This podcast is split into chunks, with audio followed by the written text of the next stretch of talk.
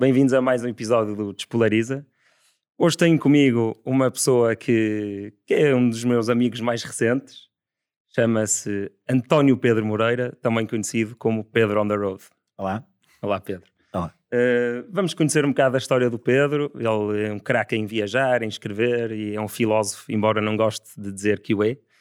E vocês vão curtir, fiquem por aí.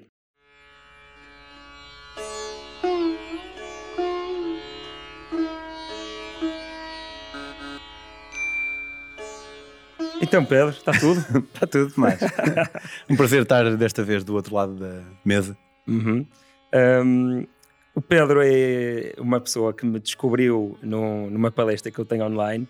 Convidou-me para, o, para o podcast dele, que é Metamorfose Ambulante, e hum, diz ele que sentiu, e eu senti o mesmo, que no fim dessa conversa pá, ainda dava para falar muito sobre aquilo. Então convidou-me para outra conversa e pronto, ficámos amigos. Um, por isso, eu já conheço muito bem a história do Pedro, mas quero que vocês também a conheçam, por isso vou fingir aqui um bocado que não sei. Uh, por isso, Pedro, então, conta-nos a tua história, onde é que nasceste, como é que, como é que era a tua família, como é que eram os teus pais. Eu nasci, apesar de ter nascido em Oliveira de Mães, nasci em Valcâmara, digamos, sendo que é a cidade onde eu cresci. E hum, sempre fui abençoado com um temperamento bastante fácil, sempre fui uma, uma pessoa muito feliz.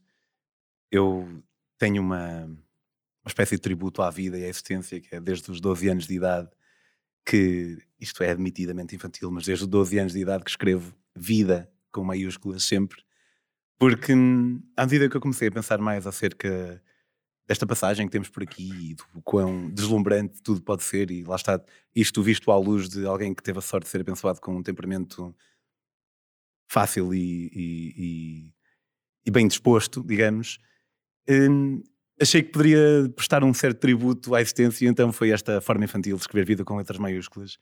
E. Hum, Não acho infantil. Eu acho um bocadinho. pá, imagina, eu já fiz tese de mestrado, eh, já, já fiz tese de mestrado. Na minha tese de mestrado, pá, estar a escrever uh, vida com maiúsculas fica muito foleiro. Então eu escrevia, e isto é ridículo, e até estou a sentir um bocadinho a corar.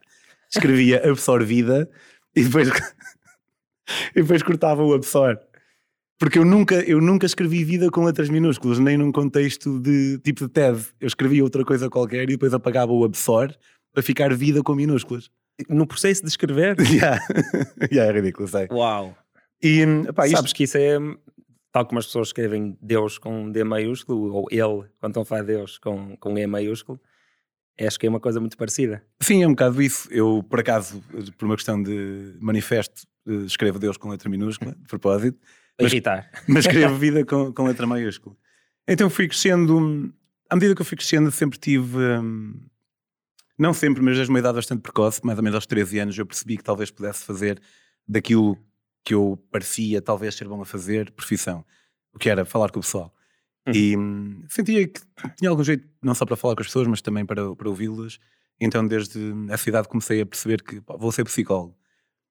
Porém, desde muito cedo, muito, muito cedo, desde que eu conheço o conceito de sonho, que o meu sonho sempre foi ser escritor. Mas o nosso, sempre vi um bocado como um sonho daqueles que eu vou ter cá dentro para sempre, mas provavelmente nunca vou realizar, porque se ser psicólogo dependia largamente de mim, ser escritor ou viver da escrita é algo que não depende tanto de mim, porque eu posso simplesmente não ser bom o suficiente e posso não ter sorte suficiente. Mas espera aí, quando é, que, quando é que te apareceu essa parte, essa, essa vontade de ser escritor? Que idade é que tinhas, pai? Como eu disse, mais ou menos desde que eu comecei a saber que existia esta palavra chamada sonho e que poderia ser usada para mais do que as imagens que nós vemos quando estamos a dormir. Okay. Não te posso precisar, mas eu aos 10 escrevi um pequeno livro de 50 páginas que era o Sombra, era um herói tipo, uh, tipo Batman. Lembro-me de ter escrito uns contos um, que eram das, eu tenho os contos lá em casa e tipo, são dois os gêmeos de ganga azul e eles fazem as neiras e claramente tipo, não é preciso ser um psicanalista para perceber que aquilo estava lá. Eu era os gêmeos e, e havia lá uma certa repercussão das ações deles e eram os pais deles. Pá, Mas espera aí, eles estavam todos vestidos de ganga? eram os gêmeos de ganga azul. Mas de, de, casaco de ganga e calças de ganga? Não me lembro, lembro que o título da história era os gêmeos de ganga azul. Portanto, eu sempre tive prazer em escrever criativamente e, e por isso sempre achei que seria altamente poder fazer disso realmente profissão. Mas como eu disse, parecia-me sempre algo muito inalcançável. Então, num, apesar de ter começado muitos romances que acabei por não, por não acabar, uh, fui tirar Psicologia para, para Coimbra e, e, é um curso que eu sinto que não aprendi quase nada. Eu acho que sei que a maior parte das pessoas dizem isso acerca do seu próprio curso. Não, mas eu concordo no teu caso. Obrigado. Mas um, aprendi muito no meu, no meu estágio curricular, trabalhei com toxicodependentes na, na comunidade terapêutica, terapêutica Arco-Íris e quando saí eu sempre fui uh, um, pouco mais tarde, eu comecei a fazer uh, viajar aos 13 anos com meus pais e na minha primeira viagem, quando fui a Londres, eu lembro que aprendi algo muito importante que era eu via muitos filmes e eu aprecio-me da diferença quando dou para mim em Londres entre ver e sentir. Eu já tinha visto Londres 50 mil vezes em todos os filmes e séries que eu via, mas eu nunca tinha sentido Londres. Isso para mim foi muito importante e foi algo que hum. expultou ali algo dentro de mim. Fui continuando a viajar todos os anos com meus pais, fiz Erasmus a meio do meu curso, fiz Interrail e essa necessidade de abrir um bocado asas foi, foi sendo cada vez mais presente em mim. E quando acabei o curso fui fazer um estágio profissional para a Noruega, trabalhar com toxicodependentes também. Ah, mas então o arco-íris não é o da Noruega?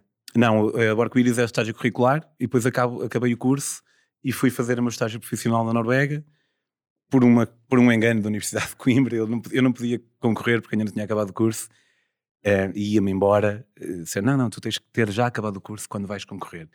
Mas eu pensei, posso sempre deixar a candidatura aqui, não, não há nada a perder.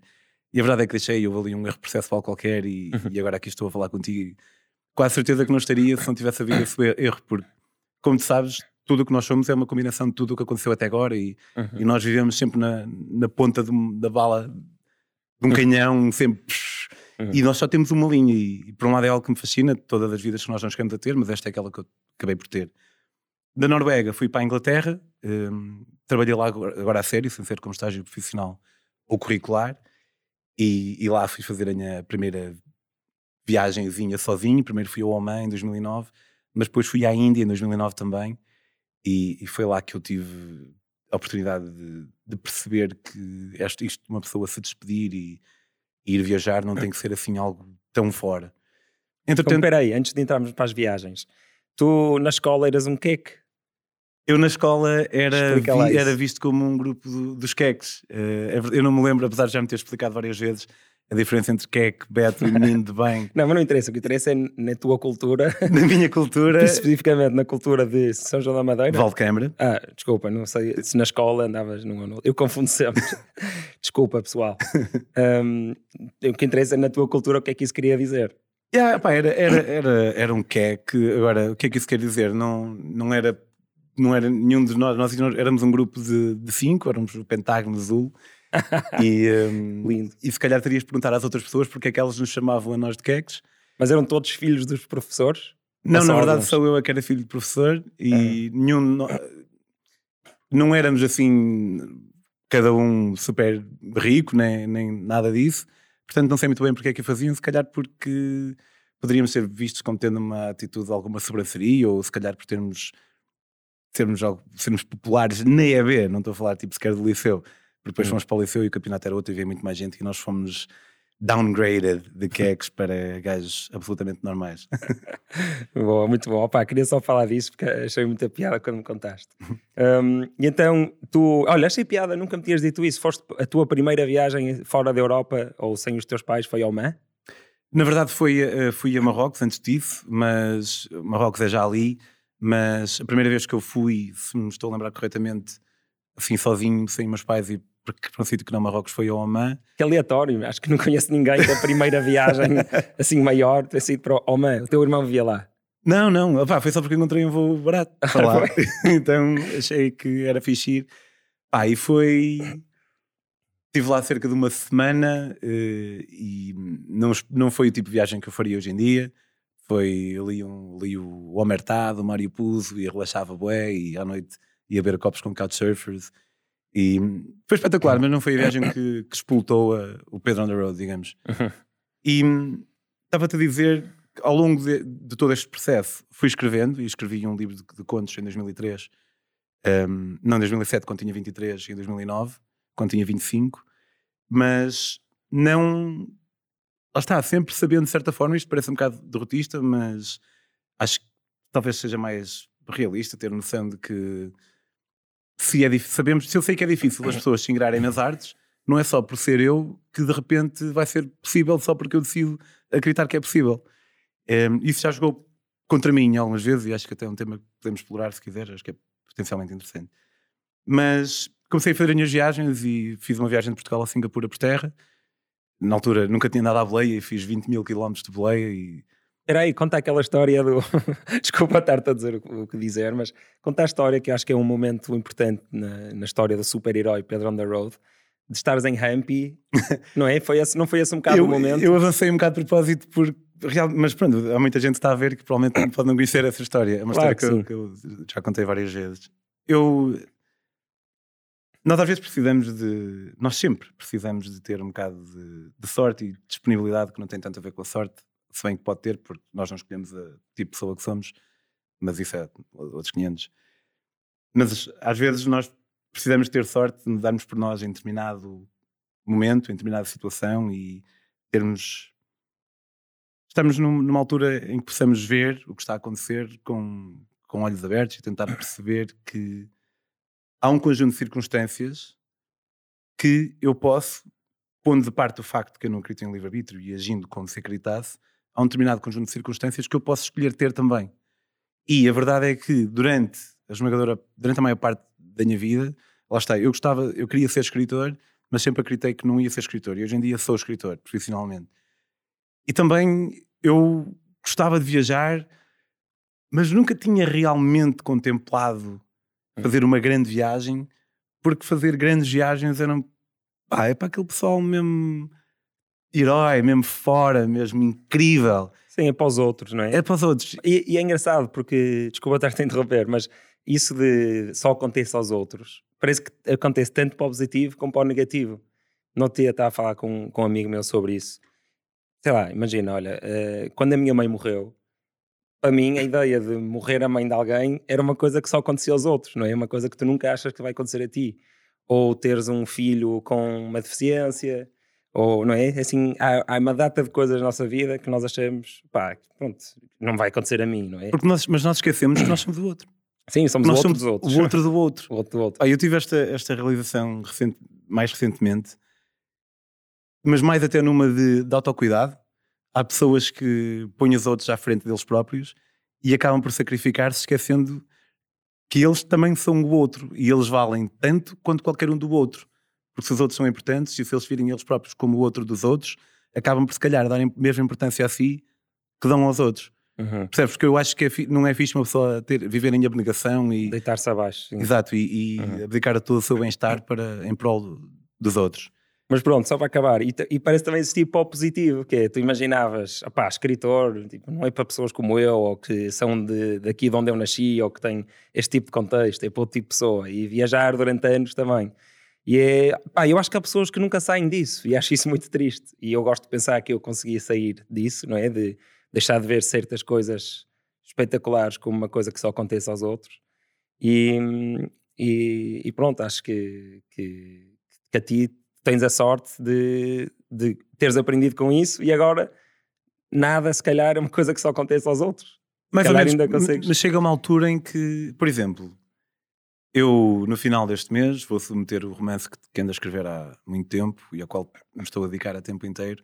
Vou submetê-lo por um concurso, o Prémio Saramago, e eu tenho tanta certeza quanto é possível de ter, só não é possível ter 100% de certeza, por razões óbvias, mas tenho certeza que não vou ganhar.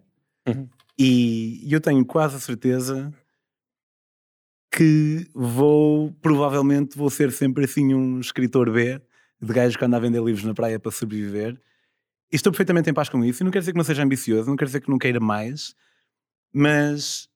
E pode ser uma, um mecanismo de defesa meu para poder lidar com eventuais frustrações, mas a verdade é que. Ah, e falando neste campo em específico, eu temo que não seja assim tão bom. E ser muito bom é para. Na maior parte das vezes é para os outros. Porque se, todo, se toda a gente fosse muito bom, então não era para os outros, era para todos. É? Quem é realmente muito bom, quem, quem se distingue, uhum. por defeito, é um, é um outro da maioria das pessoas. Não é? Senão não se distingue, era toda a gente. Estás a perceber? E, e eu sei, e por exemplo, e há, há um bocado disso que, que, que esta ideia também de já jogou contra mim.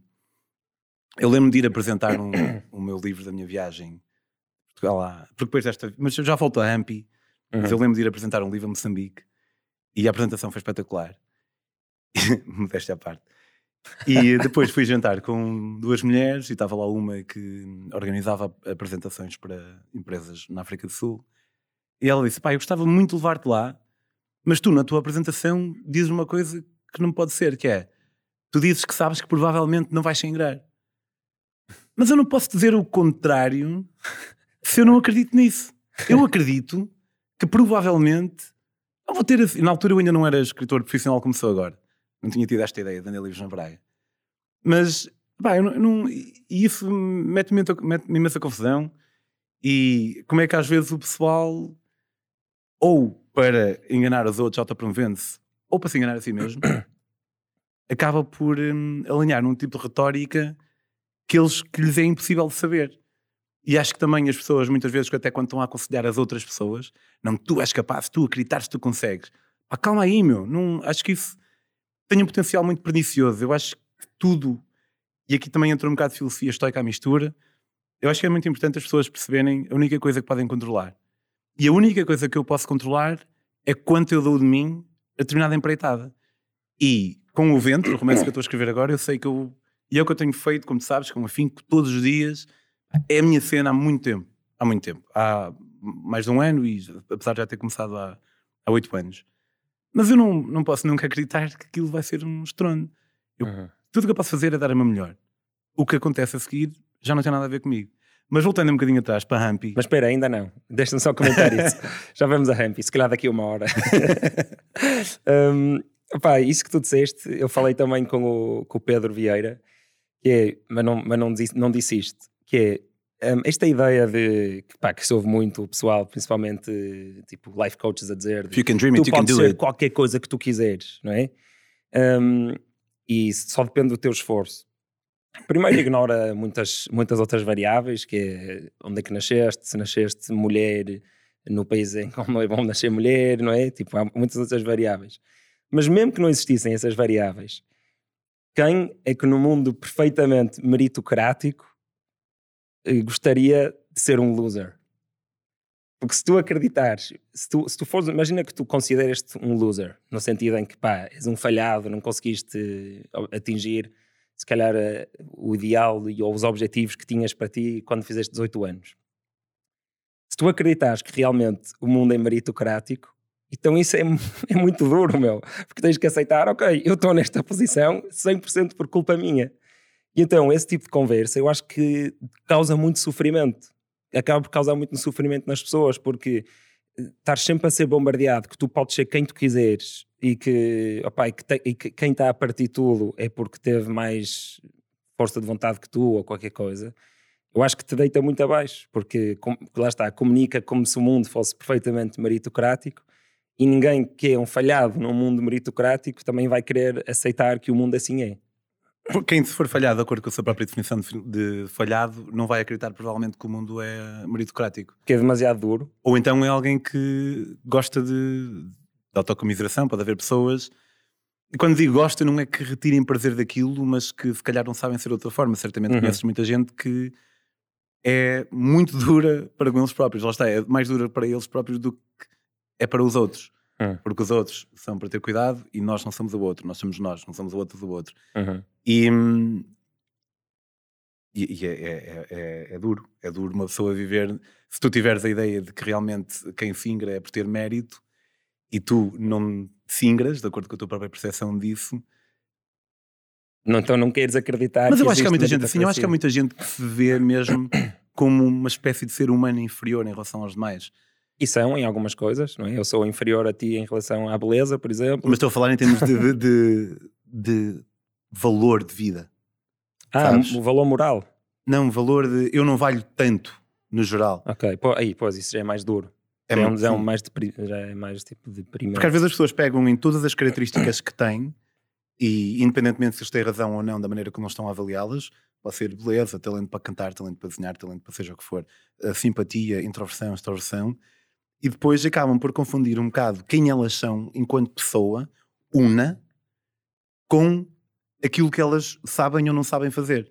Então acham que acabam por valer menos. E essas pessoas talvez pudesse fazer falta uma viagem com psicodélicos ou psicoterapia ou, ou coisa do género. É experimentar muitas coisas. Eu acho que muitas vezes essas pessoas estão assim. Lá está, não sou psicólogo, mas, mas uh, sou ser humano e, e tenho amigos e já explorei um bocado estas coisas.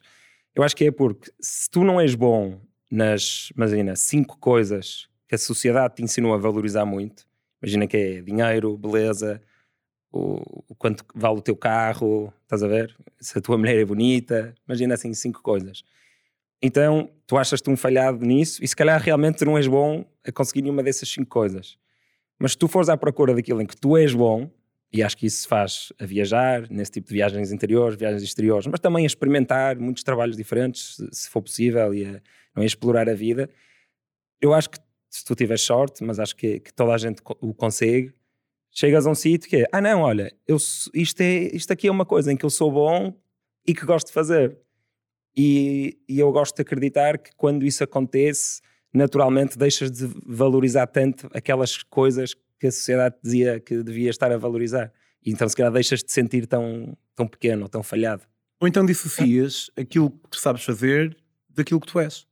Porque tu podes fazer essas experiências todas e seres mau em tudo. Sério, mas podes estar-te a marimbar para isso. Mas és bom em qualquer coisa. Não podes ser bom em marimbar para isso. Sério, tipo, nós confundimos muito de uma maneira mais superficial e felizmente acho que também não é assim tanta gente aquilo que nós temos com aquilo que somos. Mas depois, quando nós conseguimos ser um bocadinho mais profundos e não confundimos aquilo que temos com aquilo que somos, acabamos por confundir aquilo que fazemos com aquilo que somos. E eu diria que qualquer uma destas duas valências, aquilo que temos e aquilo que nós fazemos, é fuga easy. Tipo, não, não, não importa assim tanto. Agora, como é que uma pessoa pode olhar para dentro e realmente ver o seu valor, independentemente de fazer seja o que for, de uma maneira má? Isso aí cada pessoa terá, terá a sua própria viagem. Por exemplo, eu, as únicas duas coisas que eu fiz na minha vida profissionalmente, foi ser psicólogo e escrever, eu nunca achei que fosse grande coisa, sinceramente. Eu sempre achei que era um psicólogo ok, não ia traumatizar as pessoas, mas também não ia ser aqueles, aquele que ia ficar na, na história da vida dos meus utentes como aquele psicólogo que as salvou. E agora a escrever, sinceramente, também não, não, sinto que seja assim muito bom. Acho, acho que pode ser bom o suficiente. Mas eu não estava a dizer isso, eu não estava a dizer que tens de achar muito bom é, olha, até sou bom nisto e gosto de fazer.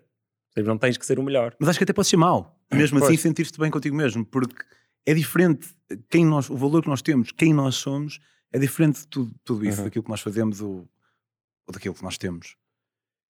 E, sabe, isto é, é curioso. Eu estava a pensar agora, à medida que estava a vir para cá. Um, eu, um dos meus grandes objetivos na vida, sendo que há muito relativismo acerca de vários tipos de valores e coisas assim, Há uma coisa que não é relativa, que é, é a consistência. E nós estamos à altura das nossas ideias, é, é uma, uma, vantagem, obviamente. Mas mesmo assim é, é, impossível. Porque nós temos ideias muito claras acerca de, da pena de morte, por exemplo, mas depois pode haver ali uma zona em que tu dizes, então e neste caso, e neste caso, e, neste, e, o, e o Bin Laden, será que devia ter sido morto ou não? Será que se ele não fosse morto havia pessoas que andavam a cometer atos terroristas para pedir para o salvar, então há mais pessoas a morrer porque ele não está morto e está preso e os outros querem que ele seja salvo? E há, há, ali pequenas zonas cinzentas em que haverá sempre alguma incoerência. E, por um lado, é interessante e ao mesmo tempo frustrante o, o poço de paradoxos que nós somos todos. E, e dentro de, disso de achar que nós valemos a pena ou não, eu sou uma pessoa muito autoconfiante, mas no outro dia dei por mim a ter um pensamento curioso.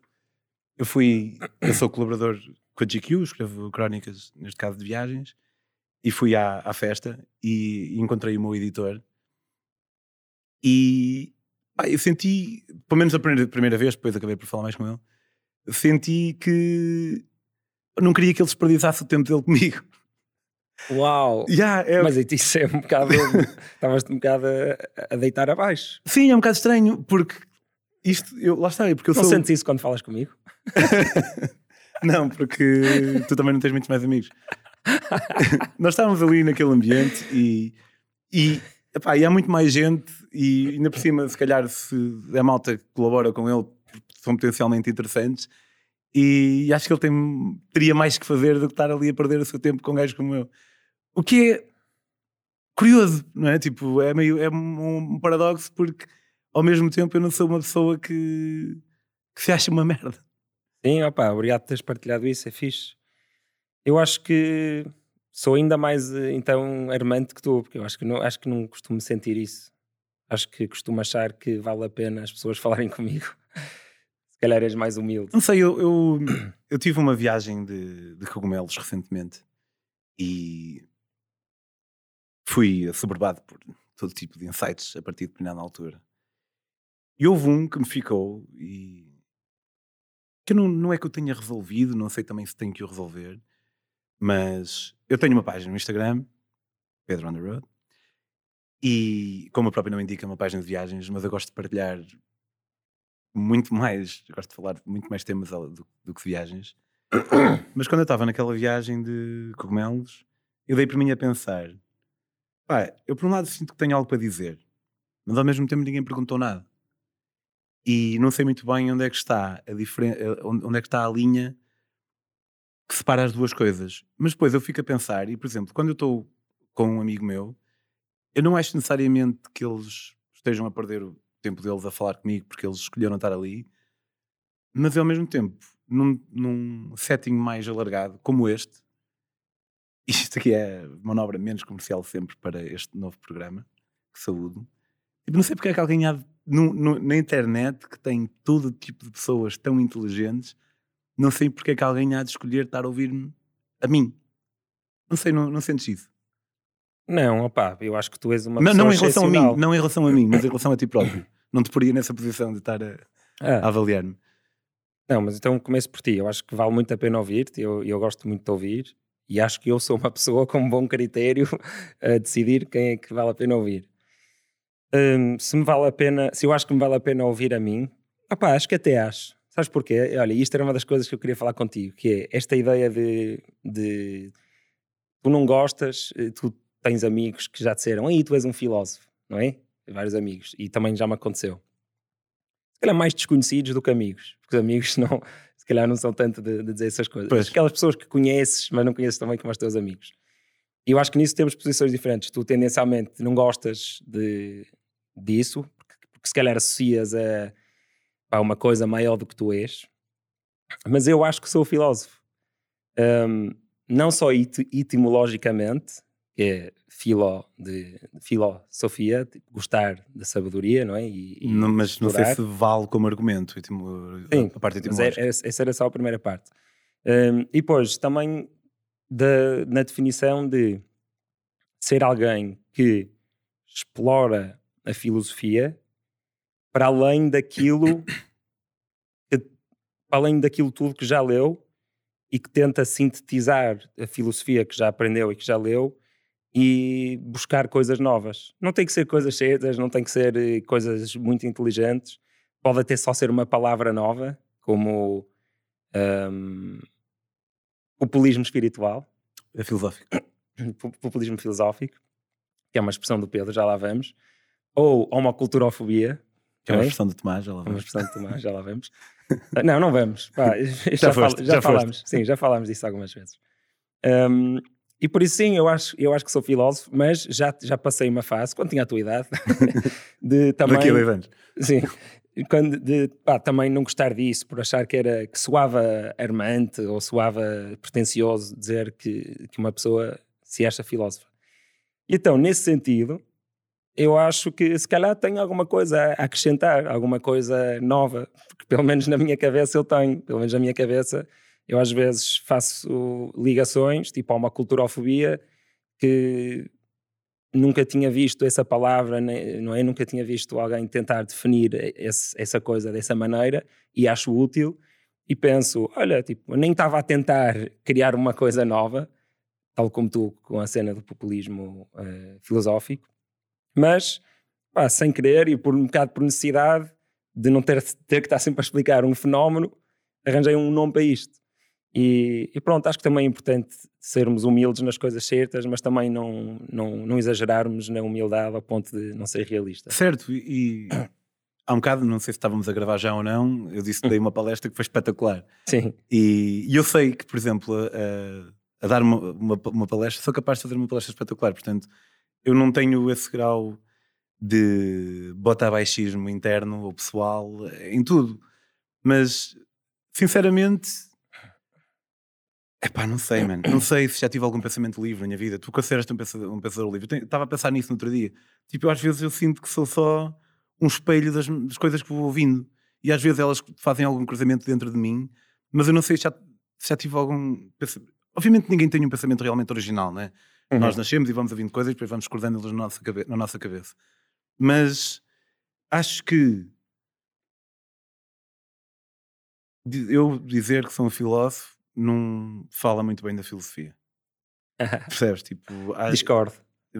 Vejo a filosofia como um campo de pessoas que conseguem pensar provavelmente num nível, não só num nível talvez superior àquele em que eu consigo pensar, mas também num nível mais organizado. Tipo, eu tenho pensamentos que, que me surgem e alguns deles são engraçados, claro. E muitas vezes eu digo uma coisa qualquer e o pessoal diz, ah, fixe, ah, nunca tinha pensado nisso. Mas acho que daí, lá está, uma coisa é ter pensamentos filosóficos, outra coisa é ser filósofo, como já discutimos. E eu admito perfeitamente que tenho pensamentos filosóficos, mas não, não, não, não diria nunca que, que, sou um filósofo. Mas então vamos à música.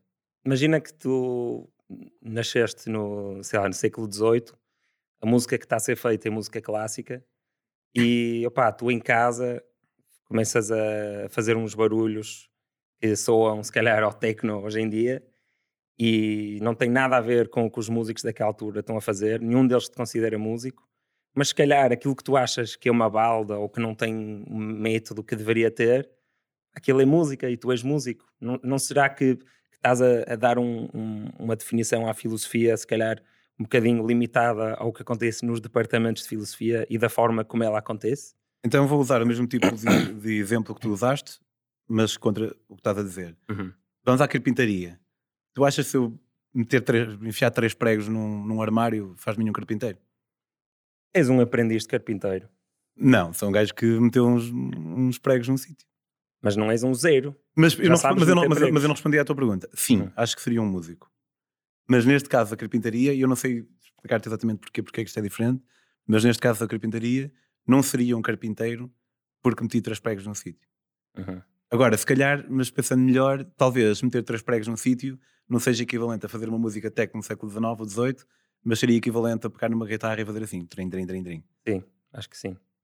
Portanto, percebo o teu ponto, não sei se não sei se ele se adequa na medida em que tu estás a falar, tu podes pegar numa música e, e podes mostrar seja a quem for e a pessoa pode dizer, sim, isto é uma música, mas é foleira. Pá, se com um pensamento filosófico uma... Tipo, eu não tenho nenhuma teoria filosófica, eu não sei se... Eu, imagino que o filósofo se debruce sobre determinado tema e aprofunde e, e faça investigação e pesquise de vários ângulos com pessoas mais inteligentes que ele e depois aparece um filósofo. Mas, mas imagina, vamos pensar nos filósofos contemporâneos. Filósofos contemporâneos que, eu, que, que nós conheçamos e que tenham tido assim uma ideia nova, pá, eu sei lá, só consigo dizer pá, o nome de dois ou três filósofos contemporâneos. E no entanto há milhões. É? Se calhar os outros estão a fazer investigação em filosofia parecida com a que tu estás na, na privacidade da, da, tua cabeça. Mas pronto, vamos avançar. Foi fixe. Foi fixe. Um, escreverias se fosse a última pessoa no mundo? Eu penso nisto muitas vezes. Porque é que eu estou a dedicar seis horas do meu dia, todos os dias, menos sexta, sábado, menos sábado, domingo e segunda? Porquê é que eu estou a fazer isto? Porquê é que eu estou a escrever um romance? E é muito fixe o pessoal dizer que, pá, escrever é mesmo para mim, de mim, para mim. E eu tenho textos, tenho muitos textos que eu escreveria mesmo que fosse a última pessoa no mundo. Textos de catarse, textos para estar a sentir algo tão forte naquele momento que tenho que o extravasar de alguma forma e a forma que eu encontro, aquela que me é mais familiar, que é usar palavras para isso. Mas se eu fosse a última pessoa no mundo, eu nunca ia escrever um romance. Porque eu escrevo para os outros. E agora, porquê é que eu escrevo para os outros? Lá está, por causa daquele paradoxo, é um bocado admitir os meus paradoxos e as minhas inconsistências em várias coisas, que é isto é lixado, meu, eu não consigo encontrar uma maneira de eu ter alguma coerência nisto. Porque se por um lado eu questiono seriamente porque é que alguém que não seja meu amigo me haveria de ouvir, por outro lado, eu quero muito escrever um livro para as pessoas saberem o que é que eu penso acerca das coisas. E não só. E também para deixar uma espécie de última estafeta aqui, como o ego quer deixar, porque eu. Uma das coisas que mais me assola e, e eu quero perder progressivamente, mas não quero perder totalmente porque me ajuda a ver a vida com unicidade e especialidade que tem, é o facto que um dia eu vou desaparecer para sempre. Eu vou, eu vou ser nada. E a ideia de ser nada é, é pesado. Para, mim é pesado. É... Era aí que eu queria chegar com a pergunta. para mim é muito pesado. E, e eu, sinto, eu sinto que, de uma maneira completamente anti-enganadora, porque não vale nada, eu sinto que se eu deixar um livro para trás, eu vou morrer na mesma, mas vai, aquele livro vai ser uma prova que diz: Olha, eu estive aqui.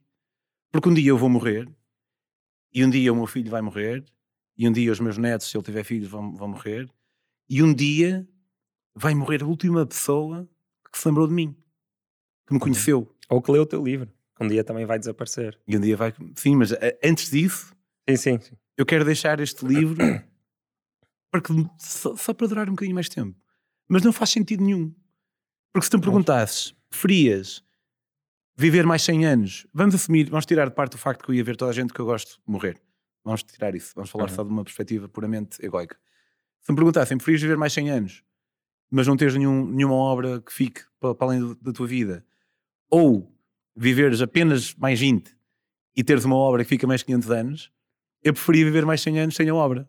Ah, pô, estava a ver o que é que ia responder. O que é um bocado paradoxal, não é? Porque, de certa forma, haveria mais tempo de memória de mim, mas ao mesmo tempo eu não ia estar lá para a sentir aquilo que estava a sentir, que era a vida. Pois, bah, nós, nós, seres humanos, acho que cometemos um, um erro que é dar-nos demasiada importância. Não é, não é dar-nos a Mas nós somos a pessoa mais importante não, da nossa vida. Sim, exatamente. Nós somos a pessoa mais importante da nossa vida. Cada segundo da nossa vida é, é absolutamente precioso e sagrado, por ser finito. Mas isso de tu seres lembrado mais 100 anos, ou mais 500 anos, ou mais um milhão de anos, é igual ou seja, tu seres lembrado durante 10 anos depois de morreres, ou um milhão de anos, de uma perspectiva cósmica é quase a mesma coisa, não é? Porque são escalas de tempo de milhares de milhões, no mínimo, não é? Se não tiver acontecido nada antes do Big Bang, pelo menos são milhares de milhões. E, e então, quem é que disse que, que, a noção de muito tempo ou pouco tempo era relativa àquilo que o ser humano acha que é muito tempo ou pouco tempo, não é? Para nós, 100 anos é muito tempo, mas para uma galáxia é pouco tempo. Então, dessa perspectiva, se quiseres, eh, não tão antropocêntrica, tu seres lembrado só 20 anos ou 20 milhões de anos, acaba por ser o mesmo desde que um dia acabe tudo, que, eu, que acaba, não é? Não, mas, eu acho que acaba. Mas, eh, na física é impossível o universo continuar para frente. Se não acabar é igual, porque se não acabar quer dizer que o tempo dura infinitos anos, e como tu sabes melhor que eu, por seres físico, qualquer número dividido por infinito dá zero. E uma vez Olha, isto foi um pensamento que tive aqui quando estava no liceu, quando estava a aprender matemática. É verdade que qualquer número dividido por infinito dá zero, não é? Sim, dá zero mais. Nunca dá zero mesmo. Não. Não, porque não consegues. Imagina, divides uma. Porque tu vais aumentando. Imagina, a dividir por 10 dá um número pequeno, a dividir por 100 dá um número mais pequeno, a dividir por 1000 dá um número mais pequeno. Exato. Divides qualquer número eh, positivo por infinito nunca dá zero, dá um número infinitesimal, que em matemática se chama zero mais. Okay, é okay. o mais próximo de zero que tu consegues imaginar ou que consegues escrever com a linguagem. Ok. Então, assumindo, mesmo assim serve na mesma. Quando estava a estudar matemática no liceu, parece que descobri uma forma matemática que me demonstra que não existe. Porque se o tempo for infinito, e na altura eu agora percebo que não é bem assim, e o tempo. Porque é um bocado difícil de incorporar a ideia de que o tempo pode parar, não é? Mas na altura imaginava. Já, e que já não existiu. E que já não existiu. Que havia um tempo antes do tempo, que, não, que é impossível porque não havia tempo. Mas tipo, o tempo, o tempo é como uma árvore, aquela cena da árvore na floresta que se ninguém tiver a ouvir, ela não faz realmente barulho. Isso, é uma, isso é uma excelente questão, porque há uma, há uma teoria que diz que o tempo é só um artifício da forma como nós interagimos com o universo, ou a, a nossa cabeça. Imagina que lá está, principalmente para pessoas como eu e tu que não acreditam em livre-arbítrio, consegues perfeitamente imaginar a quarta dimensão como já existindo toda. Okay? É um túnel. Imagina que estás num túnel que é a quarta dimensão. E de um lado está à tua frente estás tu daqui a 5 segundos, e lá ao fundo estás tu morto, e ali atrás estás tu bebê. E tu és um ser que está a viajar por este túnel, mas que só está, em vez de estar virado na direção do túnel, está virado para a parede e só consegue experienciar uma fatia de cada, em cada momento, que é o agora. E então estás a virar nesse túnel, a, vi, a viver o momento presente, sempre a ver o Como se fosse presente. tipo um, uma lesma. Exatamente, como se fosse uma lesma. É, é, és tu na quarta dimensão. E porquê é que estávamos a falar sobre isto? Nós não existimos.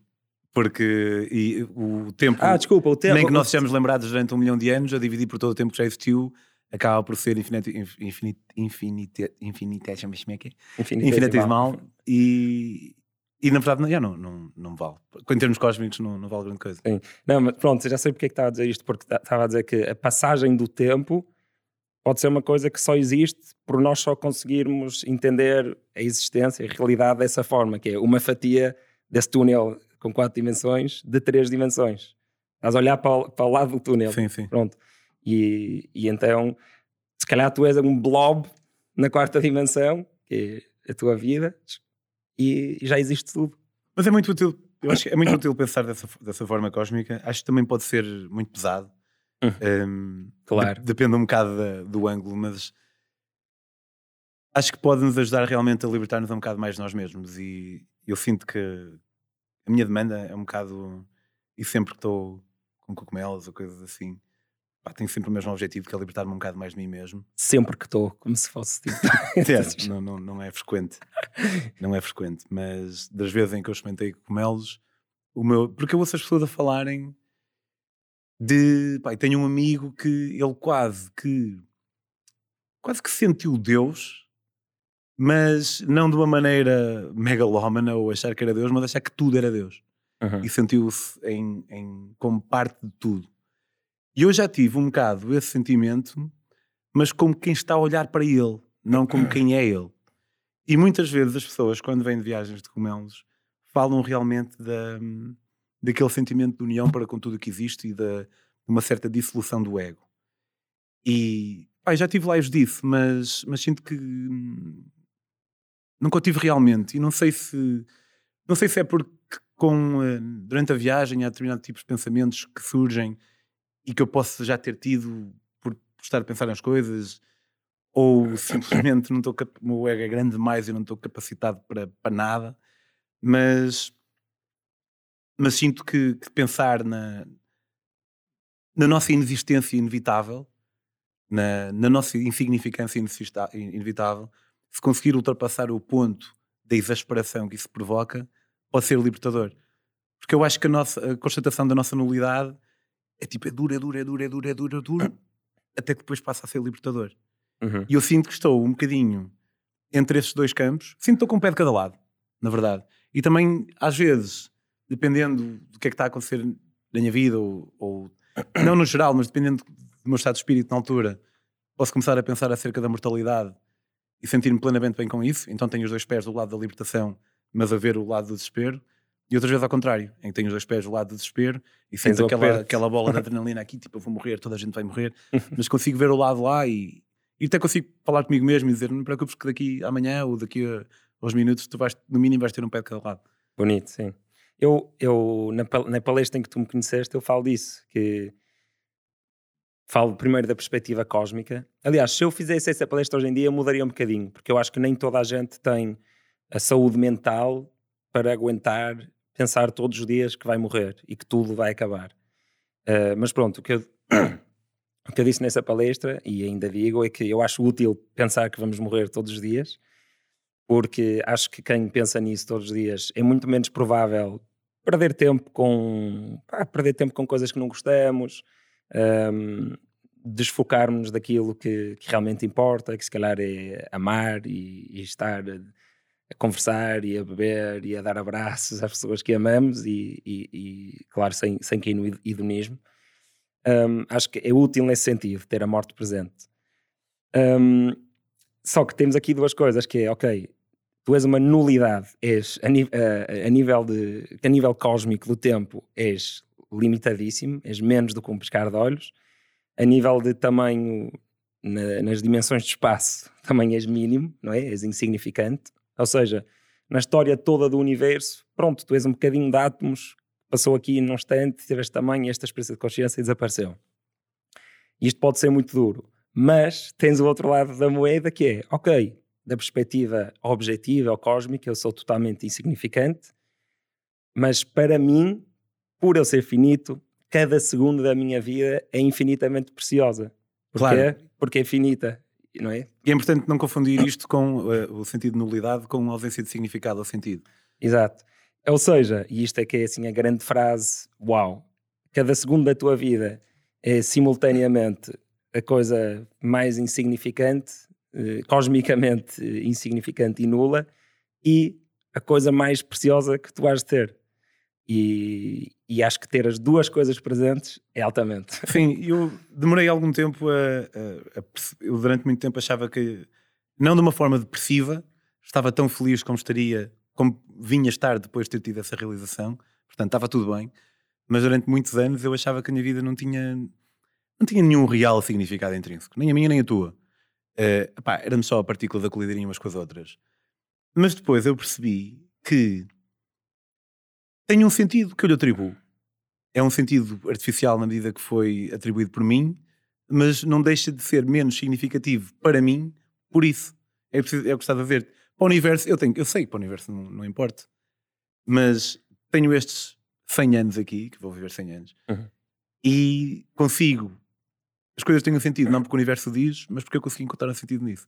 Portanto, é, ainda bem uhum. que fizeste isso, porque também não queria passar a ideia de do nihilismo total e de que nada vale nada. Nada vale nada, mas algumas coisas valem alguma coisa. E, e, é, e é, é, engraçado porque é daqui que nasce a moralidade, que é tu identificares que cada segundo de cada pessoa à tua volta, aqui vou ser, não é? Só, vou, só estou a pensar em, em pessoas, eu sei que tu tens um círculo moral um bocadinho maior do que o meu, nesse sentido, até porque és vegetariano e vegan, não sei o quê, mas focando nas pessoas. vegetariano e vegan e não sei o quê. Sim, essas, essas, essas cenas. um, cada, o valor moral que nós damos aos outros, eu, eu, eu, eu, sei que tu, eu sei que te devo alguma responsabilidade moral e que tu deves ter peso moral na minha vida, precisamente porque eu suponho que para ti cada segundo é infinitamente precioso. Porque se eu só tivesse o outro lado de tudo ser só matéria e que nada importa, pá, qual era o mal de eu agora te violar? Exato. não é? Pá, se, não, se, não, se, se, ti, se eu não identificasse em ti essa preciosidade, que alguns acham, chamam alma, outros chamam um, uma chama divina, ou que quiseres, outros chamam consciência. Eh, se eu não identificar isso em ti e tudo for só átomos, então pá, é um mundo um bocado perigoso. Mas se calhar ser. as pessoas que, que chegam tão longe a pensar na ausência de sentido de tudo, porque estão a pensar no nível cósmico, também, se calhar o tipo de pessoa que pensa isso também é capaz de conseguir encontrar um, um significado extrínseco em vez de intrínseco à, à, vida e então acaba por não redundar nisso. Achas que há...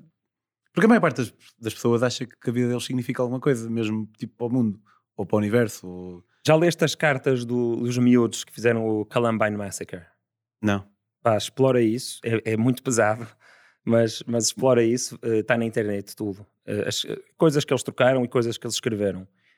E aí tu vês uma coisa que realmente é muito rara, mas tu vês uma, um, um tal, um tal ódio e desprezo por toda a existência que não vê valor em absolutamente nada não vê valor, tipo, certo. sabes? E, e não duvido é muito isso, raro, mas não, não duvido que existam pessoas assim. Mas vale a pena ler, porque é assim, é quase como ter um pesadelo e, e te aparecer um demónio que te assusta, porque tu sentes isso, sabes? Sentes ali um nihilismo que não tem nada a ver com este que nós, do, do qual nós estamos aqui a falar, é uma coisa muito mais muito mais dura e, e com muito mais sofrimento.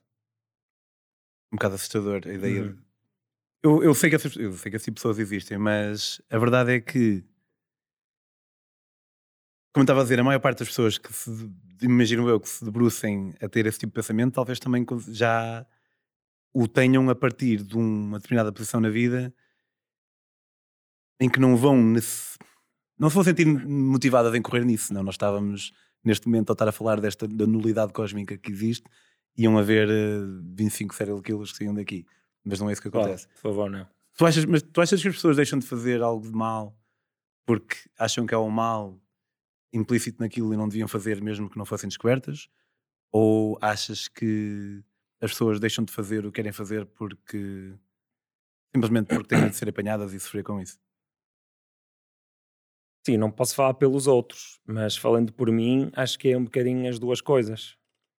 Acho que há coisas que acho que há coisas que toda a gente não faz ou faz por haver um risco de serem caços. Mas aqui se calhar entramos também noutra coisa, que é a lei. Mas não estamos a falar de lei, pois não? Também estamos, porque se fores, fores apanhado... uh...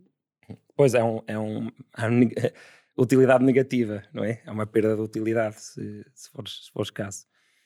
Não, mas, pá, então falando um bocado da lei, eu acho que a moralidade está acima da lei, claramente. E, e, toda a gente acha isto, só que se calhar nunca pensou nisto. Basta pensar num cenário como uh, um cenário tão pouco extremo como estás a, a Graciete está eh, em casa à tua espera com o Noé, uh, já não falas com ela há algumas horas e achas que se calhar ela pode estar um bocadinho preocupada, mas se calhar até nem está, tu estás sem bateria há algum tempo e, pá, e estás quase a chegar a casa, só falta uma passadeira estás do outro lado da rua, são três da manhã, tens visibilidade total para os dois lados, não há nenhum carro. Eu acho que é moralmente errado tu não desobedeceres à lei aí. Eu acho que a coisa moralmente correta é tu atravessares a passadeira no vermelho porque tens a Gracieta à tua espera potencialmente preocupada e isso vale muito mais do que uma lei. Sim, eu ia dizer também que as leis mudam, mas depois, na verdade, lembrei-me que a moralidade também muda. E... e isto, atenção, isto é um exemplo propositadamente uh, low stakes, não é? Em que não é uma pessoa a morrer e uma lei, tipo, é uma coisa super leve, é uma passadeira e uma pessoa que se calhar está um bocadinho preocupada. E, e, e, então, pronto, isso é. Mas eu acho que não é isso que estavas a perguntar. Estavas a perguntar se achas que as pessoas fazem as coisas corretas por alguém estar a ver ou não. No fundo. Hoje. E há, há um bocado. Desculpa estar a interromper-te quando fui eu que coloquei a pergunta, mas um dado curioso. O, conhece o Darren Brown? Não o Dan Brown, o escritor, o Darren Brown, o, o ilusionista. Entertainer. Ilusionista? Sim. Não é escritor também? Esse é o Dan Brown. Não, mas há outro que também é escritor. Ele, ele escreve livros e, e, escreveu o Happy, que é sobre estoicismo. Ah, uh, ok, deve ser daí que eu conheço o nome. O gajo tem uma, uma experiência que eu achei pá, fenomenal eles deixam um, um, grupo de sujeitos à espera de alguma coisa e uh, ah não, eles têm que fazer um jogo e provavelmente são recompensados de uma maneira ou outra de, dependendo dos resultados que obtêm. Mas num grupo ele só os deixa um a um, um a um, sempre sozinhos. Yeah, são, estão sozinhos numa sala. Uh, com um grupo de pessoas, uma de cada vez, ele deixa-os a fazer o resultado e diz para eles apontarem o. Uh, fazer o jogo e diz para apontarem o seu próprio resultado e noutro diz assim: Olha, uh, só uma cena, tipo, uh, não sentem nessa cadeira, tipo, morreu aí uma velha e há quem diga que ela está assombrada, ha, e depois vai-se embora. As pessoas que estão no grupo, as pessoas que ouviram isto acerca de talvez a cadeira esteja assombrada, têm muito mais tendência a não fazer batota do que as outras. Isso é incrível? Sim. Já leste o Predictably Irrational do Danny Riley? Já, já ele faz uma experiência parecida com, com frases, acho que é frases bíblicas ou, ou uma imagem de Jesus. Faz, ele faz várias experiências que é com pessoas numa sala a fazer textos e autocorrigirem-se. Não, não me lembro, mas explica. Pronto, e uma das experiências que ele faz é à porta da sala ou numa das paredes ao lado de onde está o professor que supostamente está a monitorizar tudo há uma pá, ou é Jesus ou é uma imagem de Jesus ou é uma coisa bíblica, é uma coisa qualquer que relembra as pessoas calhar nem sequer é conscientemente, mas que está ali e as pessoas fazem menos batota. E depois ele faz uma série de outras experiências muito interessantes sobre dinheiro, que é, tu recebes uma quantidade de dinheiro dependendo do teu resultado. E ele descobriu que quando, quando a recompensa é paga em dinheiro verdadeiro, as pessoas fazem muito menos batota do que quando há um passo intermédio de, ok, tu na sala de aula vais receber um papelzinho com o valor que tens a receber ali na, na secretaria As pessoas fazem muito mais batota. E, e acho que ele também faz outra, que é quando introduz mais um passo intermédio, que é o papel que te dá fichas, que te dá dinheiro, Yeah, yeah. as pessoas fazem ainda mais batota. E faz outra, ah pá, é lindo. Essas experiências do Daniel Ride são espetaculares. Faz outra que é, está O toda a livro gente... é Predictably Irrational. Exato. Um, eu já tinha dito, mas se calhar disse assim um bocado rápido. Um, ele está toda a gente vestida com uma camisola. Desculpa, está toda a gente vestida como quer e está outra pessoa que está com uma camisola de outra universidade que não aquela. E essa pessoa com a, com a camisola da outra universidade, que não é onde está a acontecer a experiência, claramente que faz batota em frente a toda a gente, ou seja, senta-se, passar 30 segundos, levanta-se e vai entregar, porque eles acho que tinham as respostas certas e tinham que fazer o texto e depois virar e autopontuar-se. E quando é uma pessoa de outra universidade a fazer batota, as pessoas fazem muito menos batota do que quando é uma pessoa com a camisola da universidade deles. Quando é, quando é, quem, é, quem é que são os atores? Imagina, são tudo pessoas que fazem parte da experiência. O único ator é uma pessoa que, É que tem vai, a camisola da universidade? sim, vai fazer escandalosamente batota. Sim. Numa circunstância, ele está com a camisola daquela universidade Sim. e as pessoas identificam-se mais com ele e veem, ah, este gajo fez batota Ah, ok, não estava a e fazem mais. Quando está com a camisola de outra, o que deve acontecer, imagino eu, é Ei, pá, estes gajos de Princeton são uns bandidos e fazem menos. Esse, esse, esse livro é fantástico e Eu não sei se contei exatamente, só um disclaimer, não sei se foi exatamente assim, mas é alguma coisa parecida com isto. E nós falamos muito sobre aquilo que nos motiva e porque é que fazemos o que fazemos e, e já falamos alguma vez de livre-arbítrio sem ir muito a fundo e também não, não, vou, não vou agora. Mas isso mostra-nos precisamente, por exemplo, o gajo tem outra, tem outra, outra experiência. Pá, eu, eu curto isto porque ele deve, ele deve sentir qualquer coisa e, e pensa, pá, se eu senti isto, será que isto tem alguma relevância científica? Tipo aquilo que eu te disse acerca de será que eu retenho tão bem um audiolivro narrado por uma mulher como por um homem? Ou vice-versa? E, Sim, o emprego dele parece incrível. O não emprego dele parece? parece incrível. é um emprego de sonho. O gajo tem um em que ele eh, administra um questionário às pessoas eh, acerca daquilo que elas estariam dispostas a fazer durante um ato sexual e depois eh, mete-as a masturbarem-se, eh, não na presença dele, imagino, e, hum, e enquanto estão a ver GIFs, num, imagens num computador, e a meio do ato de masturbação, em vez de uma imagem, aparece o questionário. E elas têm que responder ao questionário outra vez. E o que acontece é que elas estão muito mais dispostas a fazer cenas mais maradas durante o ato sexual ao responder ao questionário, quando a meio da masturbação, porque estão ali com as hormonas todas a bombar, do que na paz. Mas voltando atrás, então tu achas que as pessoas fazem aquilo que está bem mais por eh, porque pá, sabem que não devem fazer aquilo, me- mesmo que ninguém vá saber, ou, ou mais por, por eventuais repercussões que possam ter? Teria que pensar mais sobre isso, nunca pensei a fundo, mas acho que há, há uma mistura de tudo.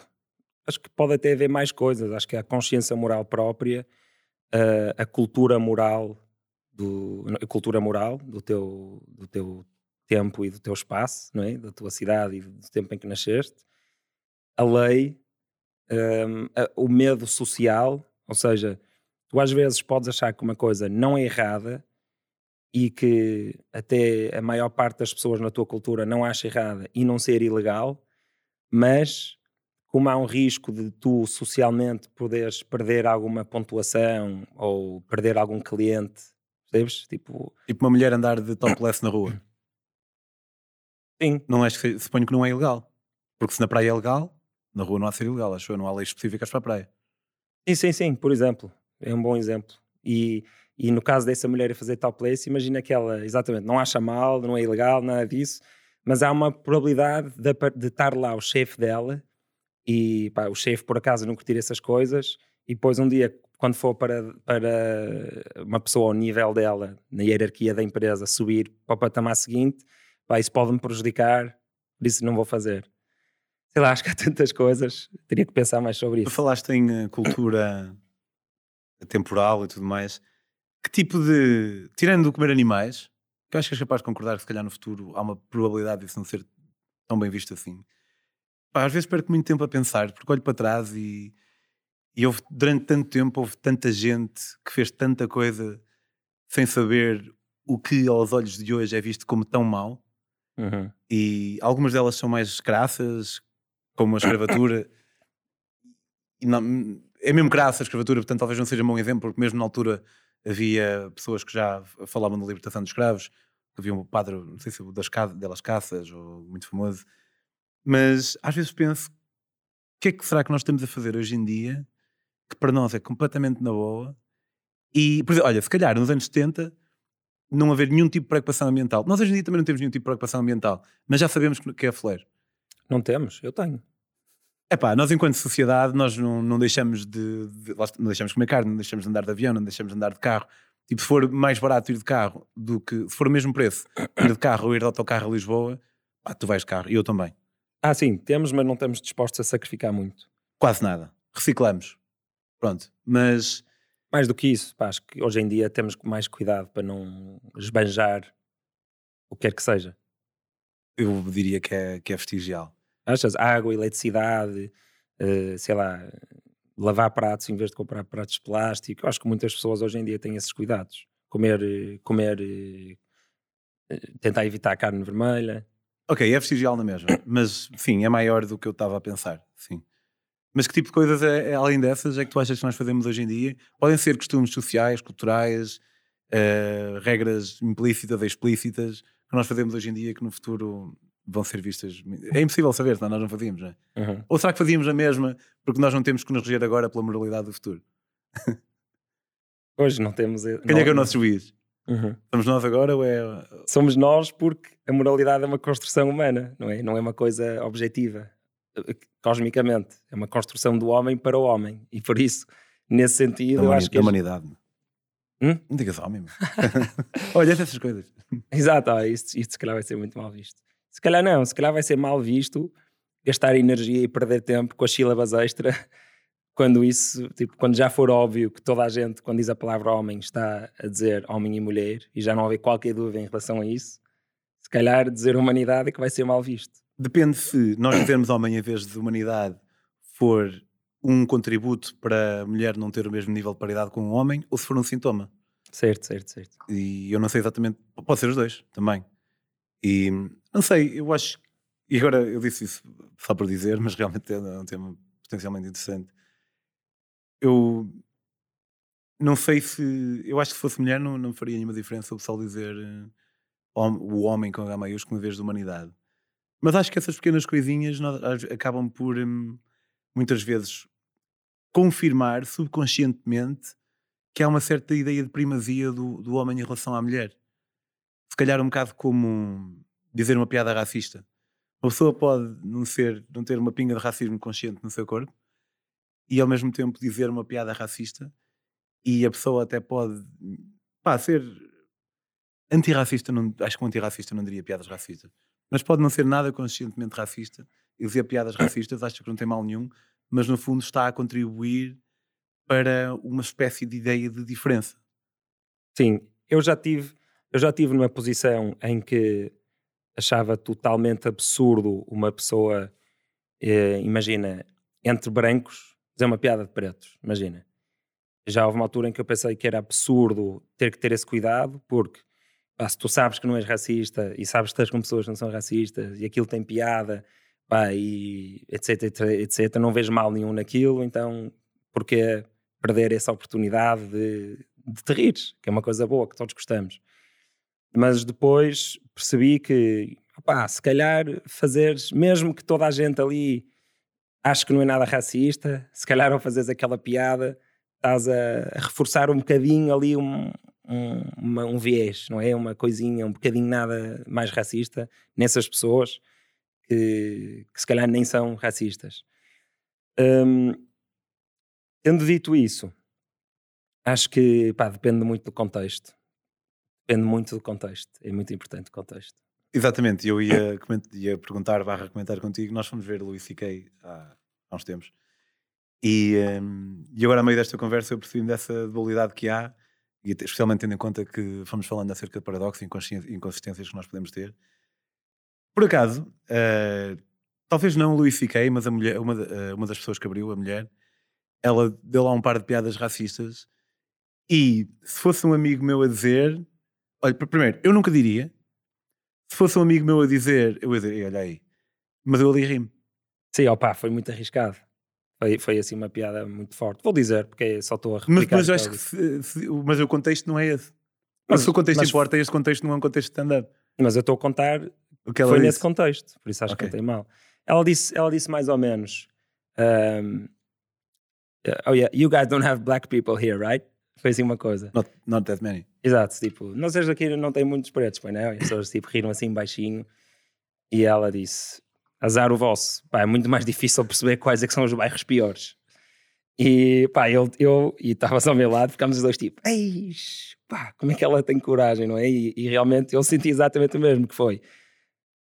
Se isto fosse dito assim em qualquer outro contexto, eu, pá, não, se calhar não me teria rido, ou não, Mas porquê é que nós permitimos essa borda? É porque tipo, há um contrato e quando alguém vai para um espetáculo de stand-up já sabe para o que é que vai, ou ao passo que estar com os amigos não, não sabe necessariamente para o que é que vai. É porque os nossos amigos conhecem-nos e sabem que nós não íamos gostar daquilo, ao passo que a pessoa que está a dar espetáculo stand-up não tem necessariamente que nos conhecer. O que é que muda exatamente no contexto? é tu sabes que estás a testemunhar alguém que está a explorar os limites daquilo que é correto e incorreto e a fazê-lo com inteligência e humor. E quem sabe fazer isso bem, eu acho que o Luís C.K. sabe fazer isso muito bem, e essa senhora também soube fazê-lo muito bem, está. Tu podes, tu podes ver essa piada como uma coisa racista e má, mas também podes ver como fogo. Eu estou aqui a ver em direto alguém a explorar aqui coisas, tabus nossos, eh, que, pá, que alguém, se calhar é útil para a sociedade alguém explorar. Hum, claro que poderás dizer, ei, pá, mas eh, reforçar um estereótipo não é explorar. Mas, pá, são, são, são, são eles, estão a, eles no fundo estão a manifestar o arquétipo do, do, do bobo da corte, não é? Que era a única figura que podia gozar com o rei e que, e que é, uma, é, um, é um arquétipo da, daquele que o rei deixa gozar com ele porque sabe que aquilo tem uma. Isto são tudo arquétipos. Claro que havia reis que não deixavam os bobos gozar com eles, mas o comediante é esse arquétipo que nós deixamos gozar com tudo, porque sabemos que se o deixarmos gozar com tudo, mesmo as coisas que são sagradas, olha, gozou muito com Jesus também, e de certeza que muita gente ficou ofendida com isso, eu fiquei furioso. um, gozar com, ver alguém que, que nós permitimos que goze com tudo, eu acho que, que é bom para a sociedade, que nos ajuda a explorar coisas novas e a entender coisas novas e a crescer. Um, mas olha, essa piada, agora que estou a pensar melhor, não foi necessariamente racista no sentido em que ela ao dizer que, um, que era pior para os portugueses, ou para os portuenses neste caso, uh, não saber quais é eram os bairros piores, não está a dizer nada mal sobre o que é que é ser preto. Está a Está dizer a falar que... da condição socioeconómica. Sim, está a dizer que, olha, nas sociedades, infelizmente, ela disse infelizmente, mas tu podes pensar assim, só está a pá, os, uh, os bairros, as pessoas, os bairros mais difíceis, há uma correlação entre quantidade de, de pessoas negras e, e bairros difíceis, que pode ou não ser verdade, mas não tem que necessariamente ser racista, pode ser até uma crítica à sociedade por, por a sociedade ser racista. Será que vamos ser cancelados por falar disto? Acho que não. Acho que Portugal ainda acho que não aderiu assim muito ao cancelamento. Sabes que eu estava a pensar no outro dia? O... Desport... Não houve assim desportistas a serem cancelados. Será que a malta de Hollywood tem mais propensão para o abuso sexual? Ou. Ou ou o quê? O que é que se passa? Tipo, o Ronaldo, o maior desportista do mundo, teve um, um caso em que, muito mais crasso do que muitos dos outros casos, eh, com declarações no jornal, ou melhor, declarações que eu vi no Der Spiegel, que era uma fotocópia do, do relatório que ele escreveu, a dizer She said no and stopped several times, e não aconteceu nada.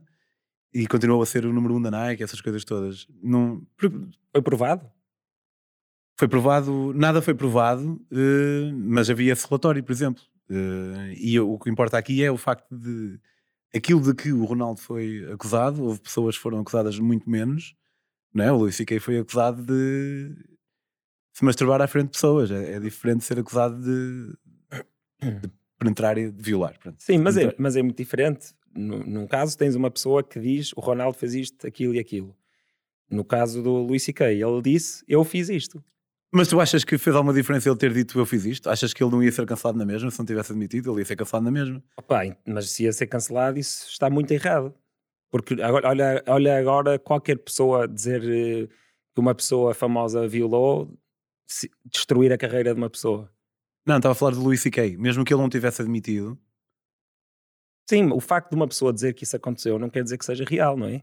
Agora lembro de uma cena que é: os atores, não há nenhum estúdio ou nenhum realizador que dependa tanto de um ator como um clube depende tanto de um jogador. Seja de futebol, de basquete. Não é por tudo. O teu próximo filme podes não contratar o, Will Smith. o Will Smith e contratar o Zé Manel. E pá, se calhar. E, e não há nenhum assim tão único. Imagina, o, e no caso do Ronaldo em específico, ele era mesmo top 1 ou 2 do mundo. Ao passo que, que atores não há. E, e e a arte é mais subjetiva do que os resultados esportivos, não é? E então, se calhar, faz com que o pessoal veja de outra forma o tipo de. de necessidade que há de manter aquela pessoa na esfera pública. Pois. E há contratos também, ao passo que os autores não têm contratos com nenhum estúdio. Pronto, acaba- se calhar acabei por, por responder a minha própria pergunta. Opá, não sei. Não sei, porque acho que quem é que cancela as pessoas? Não são pessoas muito importantes, muitas vezes são só tipo um grupo, um, um Twitter mob, não é? Não, quer dizer, às vezes são, no caso do, do da Netflix, retirou um filme qualquer do Will Smith, não foi? Ou, ou deixou de lançar um filme que o Will Smith ia aparecer. Não Soubeste disso? Quem, quem- eu acho que Tu achas bem isso? Achas bem a Netflix ter deixado de, de mostrar um filme que já tinha feito com o Will Smith por causa do estalo que ele deu? Não, não acho bem. Eu acho que o que ele fez foi extremamente reprovável. E, e por acaso tive esta conversa num, num jantar lá em casa no outro dia, até gostava de, de saber a tua opinião, que é o tipo de repercussão que uma pessoa deve ter de dar uma chapada num, como, como nesse caso, deve ser a mesma se for num café do que se for ali. E eu acho que não.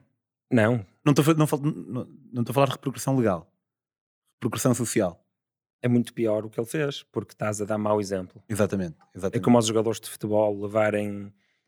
Eu acho que os jogadores de futebol deviam levar muitos mais amarelos e vermelhos quando se põem a berrar em frente à cara do árbitro. Pá, porque estão todas as crianças a ver e é- acho que é muito mau exemplo. Mas eu acho que isso é uma batalha perdida. Hum, Em termos utilitários, pá, não ia funcionar. Os jogos iam acabar tipo, com oito jogadores sempre. Ou achas que eles eventualmente iam conseguir ser convencidos a.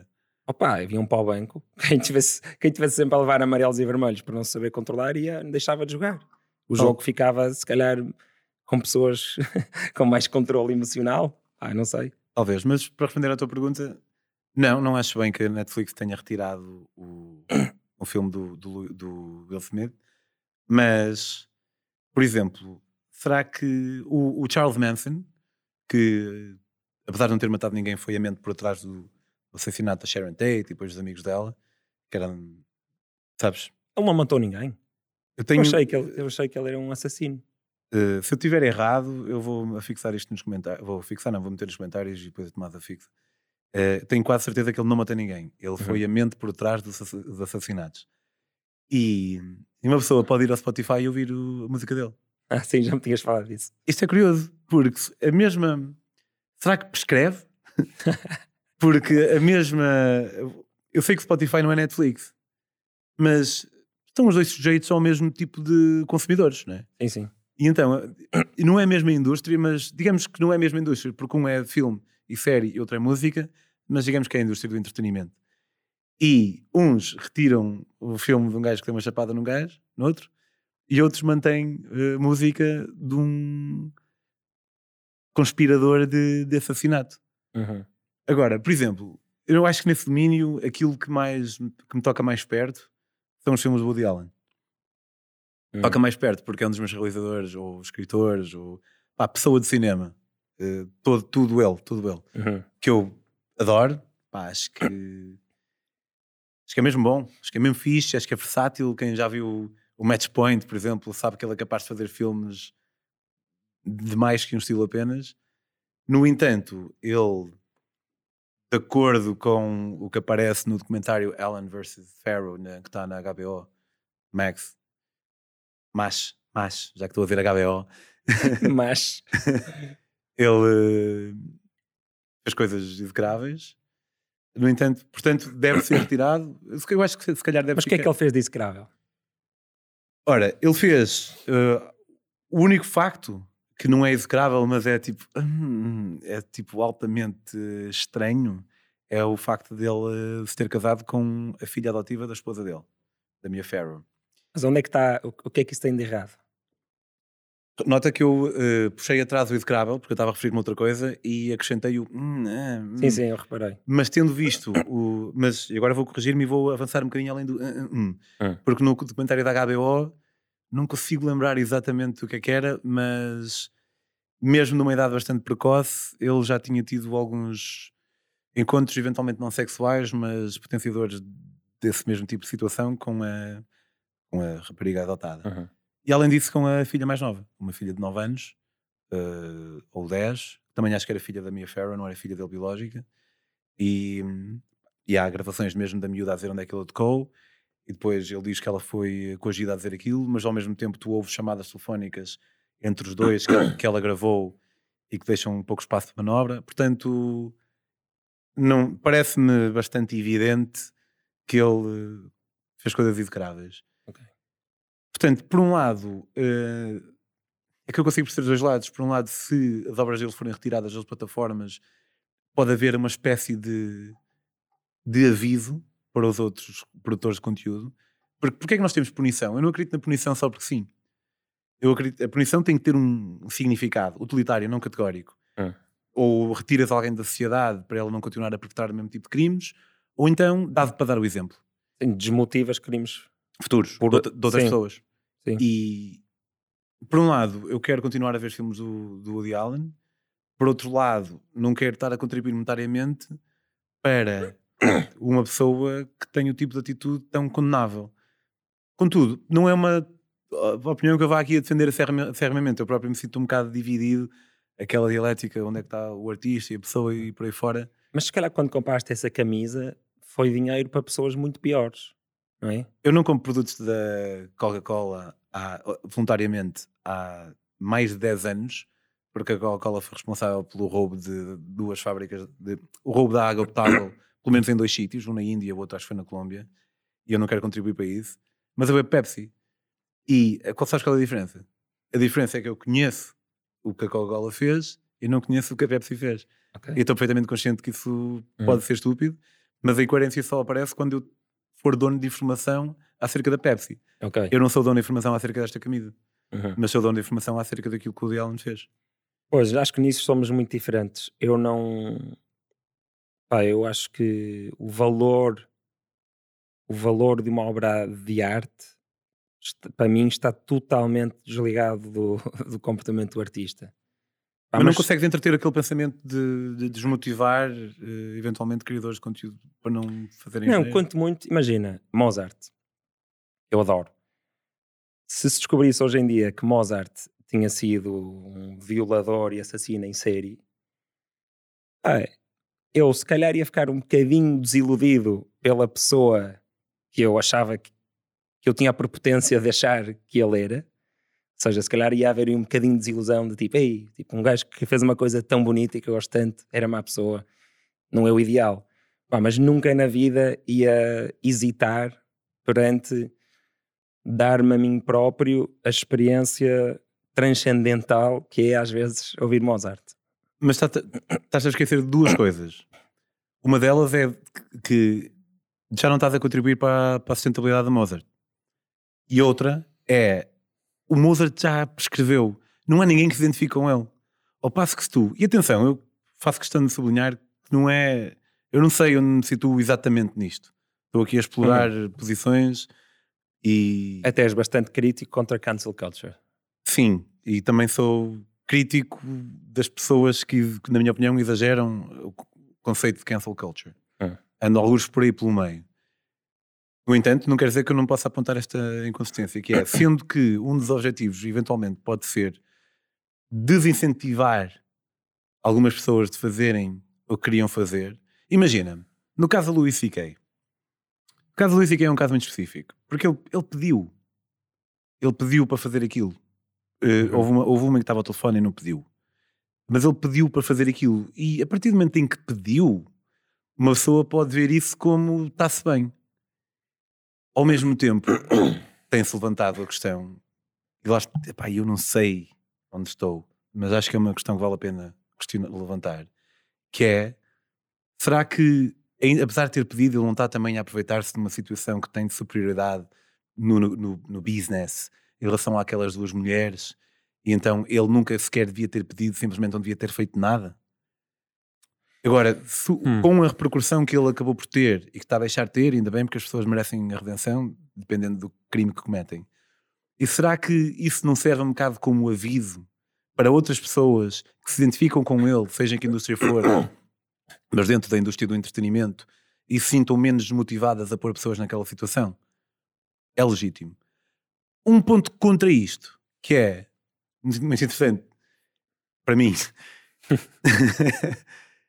Às vezes, as pessoas, cheias de boas intenções e de proteger pessoas mais vulneráveis, como aquelas duas aspirantes a stand-up comedians que estavam na, na posição do. estavam frente ao Louis C.K. quando ele pediu para se masturbar, as pessoas acabam por ser um bocado condescendentes, porque será que as mulheres também não podem. Naquele, naquele caso eram mulheres, e sejamos francos, geralmente são. Será que eles não têm então. não estão-lhes a tirar a voz? Sim, eu, eu, eu ia dizer isso mas tu antecipaste, que é, estamos um bocadinho a infantilizar, eh, estamos um bocado a assumir que elas são incapazes de entender a dinâmica de poder, que realmente pode existir, mas também pode não existir, não é? Tu, portanto, pá, tu podes ser fã, grande fã do Luís C.K. e até seres aprendiz dele. Era, elas eram aprendizes? Eram eu tipo acho que fãs, aprendizes ou ajudantes de camarim, assim uma coisa. Cómicas que estavam a, a surgir no meio. Sim. E pode realmente existir uma dinâmica de, de poder, mas também pode não existir. Pode, pode ser o caso que, naqueles casos específicos, tenha havido consentimento absoluto e que, não, e que elas, por serem, se calhar, não, não vou dizer inteligentes, mas elas que, se calhar, por terem sensíveis precisamente a isso e terem pensado nisso, tipo, será que estou a fazer isto só por ele ser mais poderoso e querer agradá-lo, sim ou não? E depois de pensar isso, tenham dito, pá, sim, podes. Não é? é possível. É possível que tenha Ei, Agora lembrei-me de uma cena, mano, uh, que é, é o que se chama de interseccionalidade, mas neste caso de uma maneira completamente diferente que costuma ser usada, que é, imagina que tens um homem que tem 72 anos e é bem feio, é, não é apelativo de todo, mas tem realmente uma dinâmica, é um produtor de Hollywood, clássico, ou, ou algo assim. E do outro lado tens uma mulher que é pá, super atraente, interessante, in incrível. Não há, du há, há, duas dinâmicas de poder. Bom, claro que há. Sabes o que eu quero dizer? Sim, sim, sim. Há um daquele que podem pregar e, como nós sabemos, um, um, uma pessoa que está com alguém, especialmente numa fase mais precoce, nos primeiros dates ou assim, que está com alguém muito mais atraente que eles, é sempre o one down. Uhum. E, e, mas qual é que acaba por valer mais? A, a, do, a da empregabilidade, provavelmente.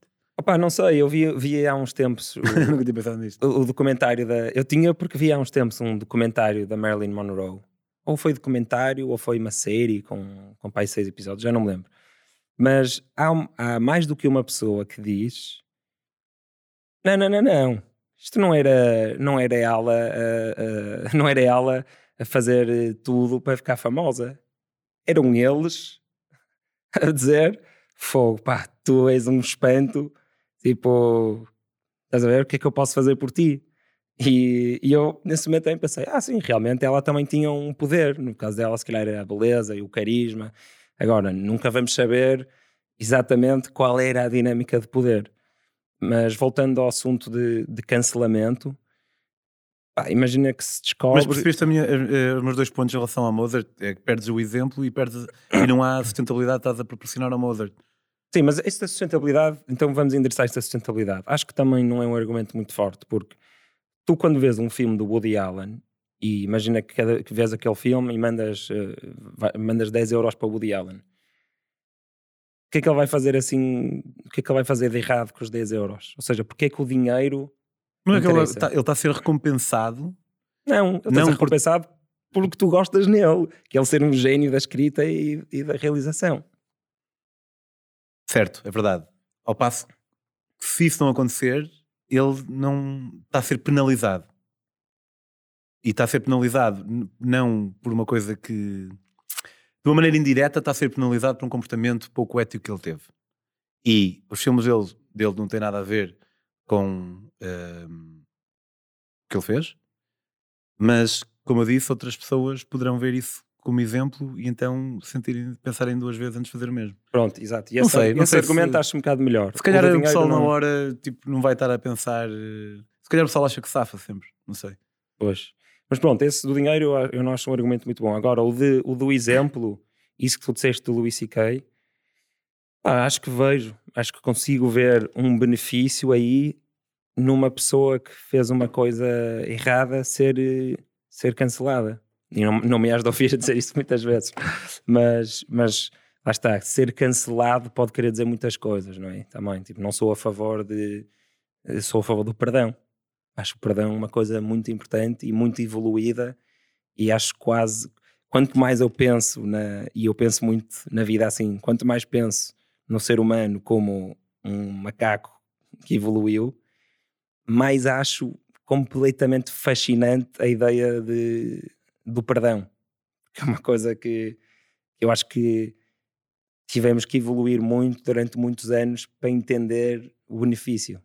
O benefício Depende próprio. dos crimes cometidos, não é? Toda a gente gosta de uma boa história de redenção, mas, por exemplo, o, o Cosby, que drogou e violou tipo, dezenas de mulheres ao longo da vida dele, que tipo de perdão é que ele merece? Que tipo, ele não vai ter nem. Eu acho que merece todo o perdão do mundo. ele pode merecer todo o perdão do mundo ehm, dentro do, do nosso âmago, vendo que ele é uma pessoa que teve as suas circunstâncias e 40 mil coisas. Mas que tipo, e, porque mais vale perdoar do que não perdoar, mas que tipo de perdão é que ele vai ter pela sociedade em termos de, da sua carreira e desse tipo de coisas? Não vai nenhum e não mas- deve. Eu acho que pá, arruma para lá. Acho que chega a um ponto de. Pá, lá está. Não, não, eu fui ver Luís C.K. Tipo, não sou, não sou um radical de arruma para lá tudo. Eu fui ver. Fui contribuir com o meu dinheiro para esta pessoa. Portanto, que isto se veja com alguma moderação. Porque eu acho que sei que o teu público, neste caso, vai estar muito mais do teu lado do que do meu. Mas eu aceito. Bring it on. Estou a brincar. Um, mas, pá, no caso do, do Cosby, arruma para o lado. Agora a questão é onde está a linha. Eu pá, não, não, não conheço muito bem o trabalho de Bill Cosby, mas vou imaginar um cenário. Ok, ele fez isso tudo, arrependeu-se muito, tal como eu já me arrependi de coisas que fiz e tu também. E é um homem mudado e agora inventou um programa novo. E esse programa é genial, é incrível. Ah, eu acho que sim, acho que dou uma oportunidade. Eu acho Vou- que provavelmente não. vou um bocadinho, claro que vou de pé atrás, não é? Porque aquilo existiu e vai ser sempre uma pedra no sapato e não deve ser ignorado e deve ser um sinal de que é uma pessoa que pode ter uma tendência para X ou Y, mas pá, não vejo, não vejo, lá está, olha, usando o princípio da universalidade de Kant, comportarmos daquela maneira que se todos se comportassem dessa maneira, produziria o, o mundo onde nós queremos viver. Eu acho que gostaria de viver num mundo onde se eu fosse o Bill Cosby e tivesse, sei lá, imagina que tinha estado drogado ou num estado equivalente a estar drogado, tipo, não era eu próprio. Não foi o caso. Hã? Não foi o caso. Não, eu sei que não foi o caso, só estou tipo, a tornar o dilema um bocado mais fácil. E, Mais difícil. se não, mais fácil para as pessoas empatizarem Ah, sim, com sim. ele. Tipo, imagina que teve num estado em que a cabeça dele teve alterada, por alguma razão. Mas, ok, e podemos ir por aí. Mas, Mas espera já é só para diferente. acabar. Sim, sim. Então já vamos ao, ao, ao, ao porquê que é diferente. Mas se depois, se tivesse sido eu e me tivesse arrependido, ah, eu acho que ia querer que as pessoas me dessem uma segunda oportunidade. Mas aquilo que tu achas que ias querer não é necessariamente aquilo que tu mereces. Não é? Tu não mereces nada. Quem é que disse que tu mereces alguma coisa? Se não mereces nada, porque é que achas que mereces uma segunda oportunidade? Não, o que eu queria dizer como não merece nada é. pá, acho, que nós, acho que nós não somos ninguém para dizer o que é que os outros merecem, assim, de uma perspectiva da sociedade inteira. Sabe o que eu quero dizer? Imagina, acho que tu podes, eh, sei lá, um dia dizer ao teu filho: Olha, não mereces ir jogar futebol porque não fizeste o que eu te pedi. Mas, pá, dizeres como que, que a sociedade como um todo dita que uma pessoa não merece ser perdoada e, e continuar a criar, acho que já é mais pernicioso. Pensa assim, se tu descobrisses que eu. eh, Tu disseste que eu era um dos teus amigos mais recentes, nós somos amigos pai, há um ano e três meses. Assumindo que ficamos amigos logo da primeira vez que nos conhecemos. Aí ele sabe a data. Foi em Nice. dezembro. Foi de 21 de dezembro. Olha, eu, eu não sabia, eu não fico chateado. Eh, então não te mandei uma mensagem qualquer a dizer feliz, eh, feliz aniversário. Ah, sim. Deixa eu só fazer aqui uma parte. As nossas mulheres têm uma teoria que é que um dia nós vamos desaparecer e vamos viver juntos para uma ilha na Grécia ou qualquer coisa. Quem diz as nossas mulheres diz a mulher dele. Não, a Grécia também já disse, coisas do Já? género. Sim, tu já partilhaste comigo.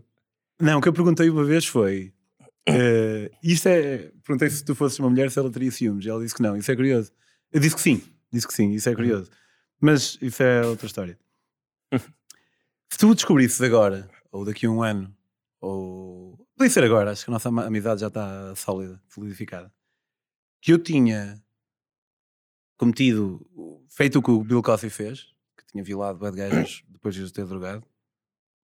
A parte de drogar nem, nem é importante, mas eh, é importante, mas bastava violar. Tu podias. Nunca mais, tu nunca mais ias olhar para mim da mesma forma. Portanto, Ou não? é, é, no fundo é um bocado isso que a sociedade faz com o Bill Cosby. Nunca mais olha para ele da mesma forma. E então não se sente tão bem em estar-se a rir. Ele nem sequer produziu mais nada, mas pronto, vamos assumir. Não se sente tão bem em estar-se a rir de uma pessoa que, que fez o que fez. E eu acho que é um bocado isso, é nunca mais ver da mesma forma. Sim, mas eu, se tu lançasses o teu livro, eu ia. Se tu lançasses o teu livro e se pá, a crítica de ser sequer incrível, eu ia ler. Ias comprar. Sim, ia comprar, ia ler, mesmo sabendo isso sobre ti. Então, se é um livro inacreditável, dos, considerado dos melhores livros até agora do século XXI, é- eu quero ler esse livro. Se calhar roubava. assim não estava a dar. Ah, a parte do dinheiro, tive esquecido a parte do dinheiro. Mas, pá, eu não sei, se- pois, porque se calhar tu achas que, eu que, que tu usarias as, as esse dinheiro para drogar mais crianças. não, não, não. Mesmo só pela cena de. Estar a contribuir. Sim, estar a contribuir para o sucesso de uma pessoa que, que fez algo tão, tão errado assim. Mas tu, nos teus impostos, contribuis para as prisões todas. Mas eu não sou contra as prisões. Não, mas estás a contribuir Ah, para a comida, a Playstation, em alguns casos, as atividades, tudo de pessoas muito horríveis. Mas isso não vai contra. Eu acho que as pessoas. Eu, Bill Cosby, eu, eu, eu espero que o Bill Cosby, no seu íntimo, seja, esteja feliz neste momento. Lá está, porque eu não, eu não quero punição ou sofrimento por nada. Da mesma forma como nas prisões, pá, eu quero. Por exemplo, eu acho que se alguém matou alguém e. Melhor exemplo. O... De vez em quando aparece alguém que está a ser julgado, pá, tem pai 90 anos e era guarda prisional no... em Birkenau ou Auschwitz, uma cena qualquer, ou então no do Khmer Rouge, o Camboja, e tem 80 anos, ou 90. E eu, eu só quero é que essas pessoas tipo, vivam da vida felizes. Porquê? Porque aqui, lá está, já retiramos da equação a punição para punição, para puni- punição não acredito nisso. Retirar da sociedade para não fazerem aquilo que estão a fazer cá fora não se aplica. Hum. Porque já não existe Khmer Rouge, já não existe partido nazi. Eles já não têm capacidades físicas de fazer o que faziam. Não se aplica. Dar o exemplo também não se aplica. Porque é uma situação específica demais. Percebes? Então, nesse caso, Hum. eu acho que o pessoal devia ser libertado. Agora, as pessoas iam sofrer, os familiares, de, familiares de pessoas que tinham sido mortos naquele campo de concentração, ou assim, e valeria a pena perder uns minutos a pensar: será que vale a pena fazer com que as pessoas não sofram eh, porque querem ver esta pessoa presa, porque os avós deles morreram num campo de concentração? O que é que importa mais? Eu Mas acho, que, eu acho que quereres que outra pessoa sofra, por si só não é bom. ah pá, acho que não pode, acho que não, Não, pode ser critério. Não, pode ser critério, mas nunca na vida podes dar o mesmo peso, pelo menos para mim é isso, do que a uma do que hum, à liberdade de uma pessoa. Tipo, pá, acho que não devíamos dar tanta importância às, às pessoas que quererem ver o, quem fez o crime eh, a sofrer. Pronto, mas estás a perceber. Mas, mas dizer- deixa-me só fazer uma ressalva. Pá, se, eh, olha, sei lá, o Green Mile, conheces o filme, o livro? Sim, depois fizeram conheço, filme. Só vi o filme. é, morrem crianças, não é? Tipo, das piores coisas que pode acontecer. E nesses casos, muitas vezes, as pessoas querem morte capital para quem matou os filhos. E eu só queria fazer esta ressalva. Se eu estivesse nessa posição, pá, que é uma posição tão longe de onde eu estou agora, que eu nem consigo imaginar, se calhar eu ia sentir vontade também que ele morresse ou que sofresse. Mas pá, da minha experiência de vida até agora, acho isso uma coisa execrável e triste, querer que outra pessoa sofra. Claro, e as decisões não devem ser tomadas. A nossa opinião acerca de algo não deve advir de um momento em que nós estamos completamente bêbados com esse sentimento. Uhum. E, mas este meu exemplo do Camboja, do Khmer Rouge e do nazismo era só para explicar que pai, não, não quero que o pessoal sofra só porque sofre. Eu, eu espero genuinamente que o, o, Bill Cosby neste momento esteja feliz em vez de triste. Porque mais vale, é, é, mais uma pessoa feliz no mundo e isso é fixe, isso é bom. No entanto, em termos de repercussões sociais, questiono a importância delas, uh, questiono se elas não serão importantes para poder uh, criar um, um ambiente não de persecução, mas um ambiente em que as pessoas sabem que qualquer pessoa pode ser apanhada. Porque o Bill Cosby era Bill Cosby, era tipo. Hum.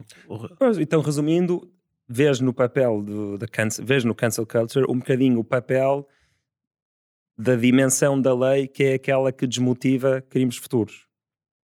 Sim, aplicado, obviamente, depois há muitos exageros, claro. Sim, sim, sim. E, hum, mas aplicado com algum peso e medida que será sempre difícil saber exatamente qual é o correto, acho que pode ter um, efeito positivo.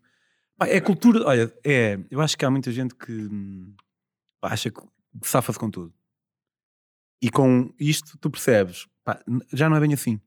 Tipo, hoje, imagina, um agente de Hollywood, hoje em 2022, vai pensar muito bem antes de sugerir à, sua, à potencial atriz que vai representar, antes de sugerir que se ela fizer um favor ao outro, que ele a representa.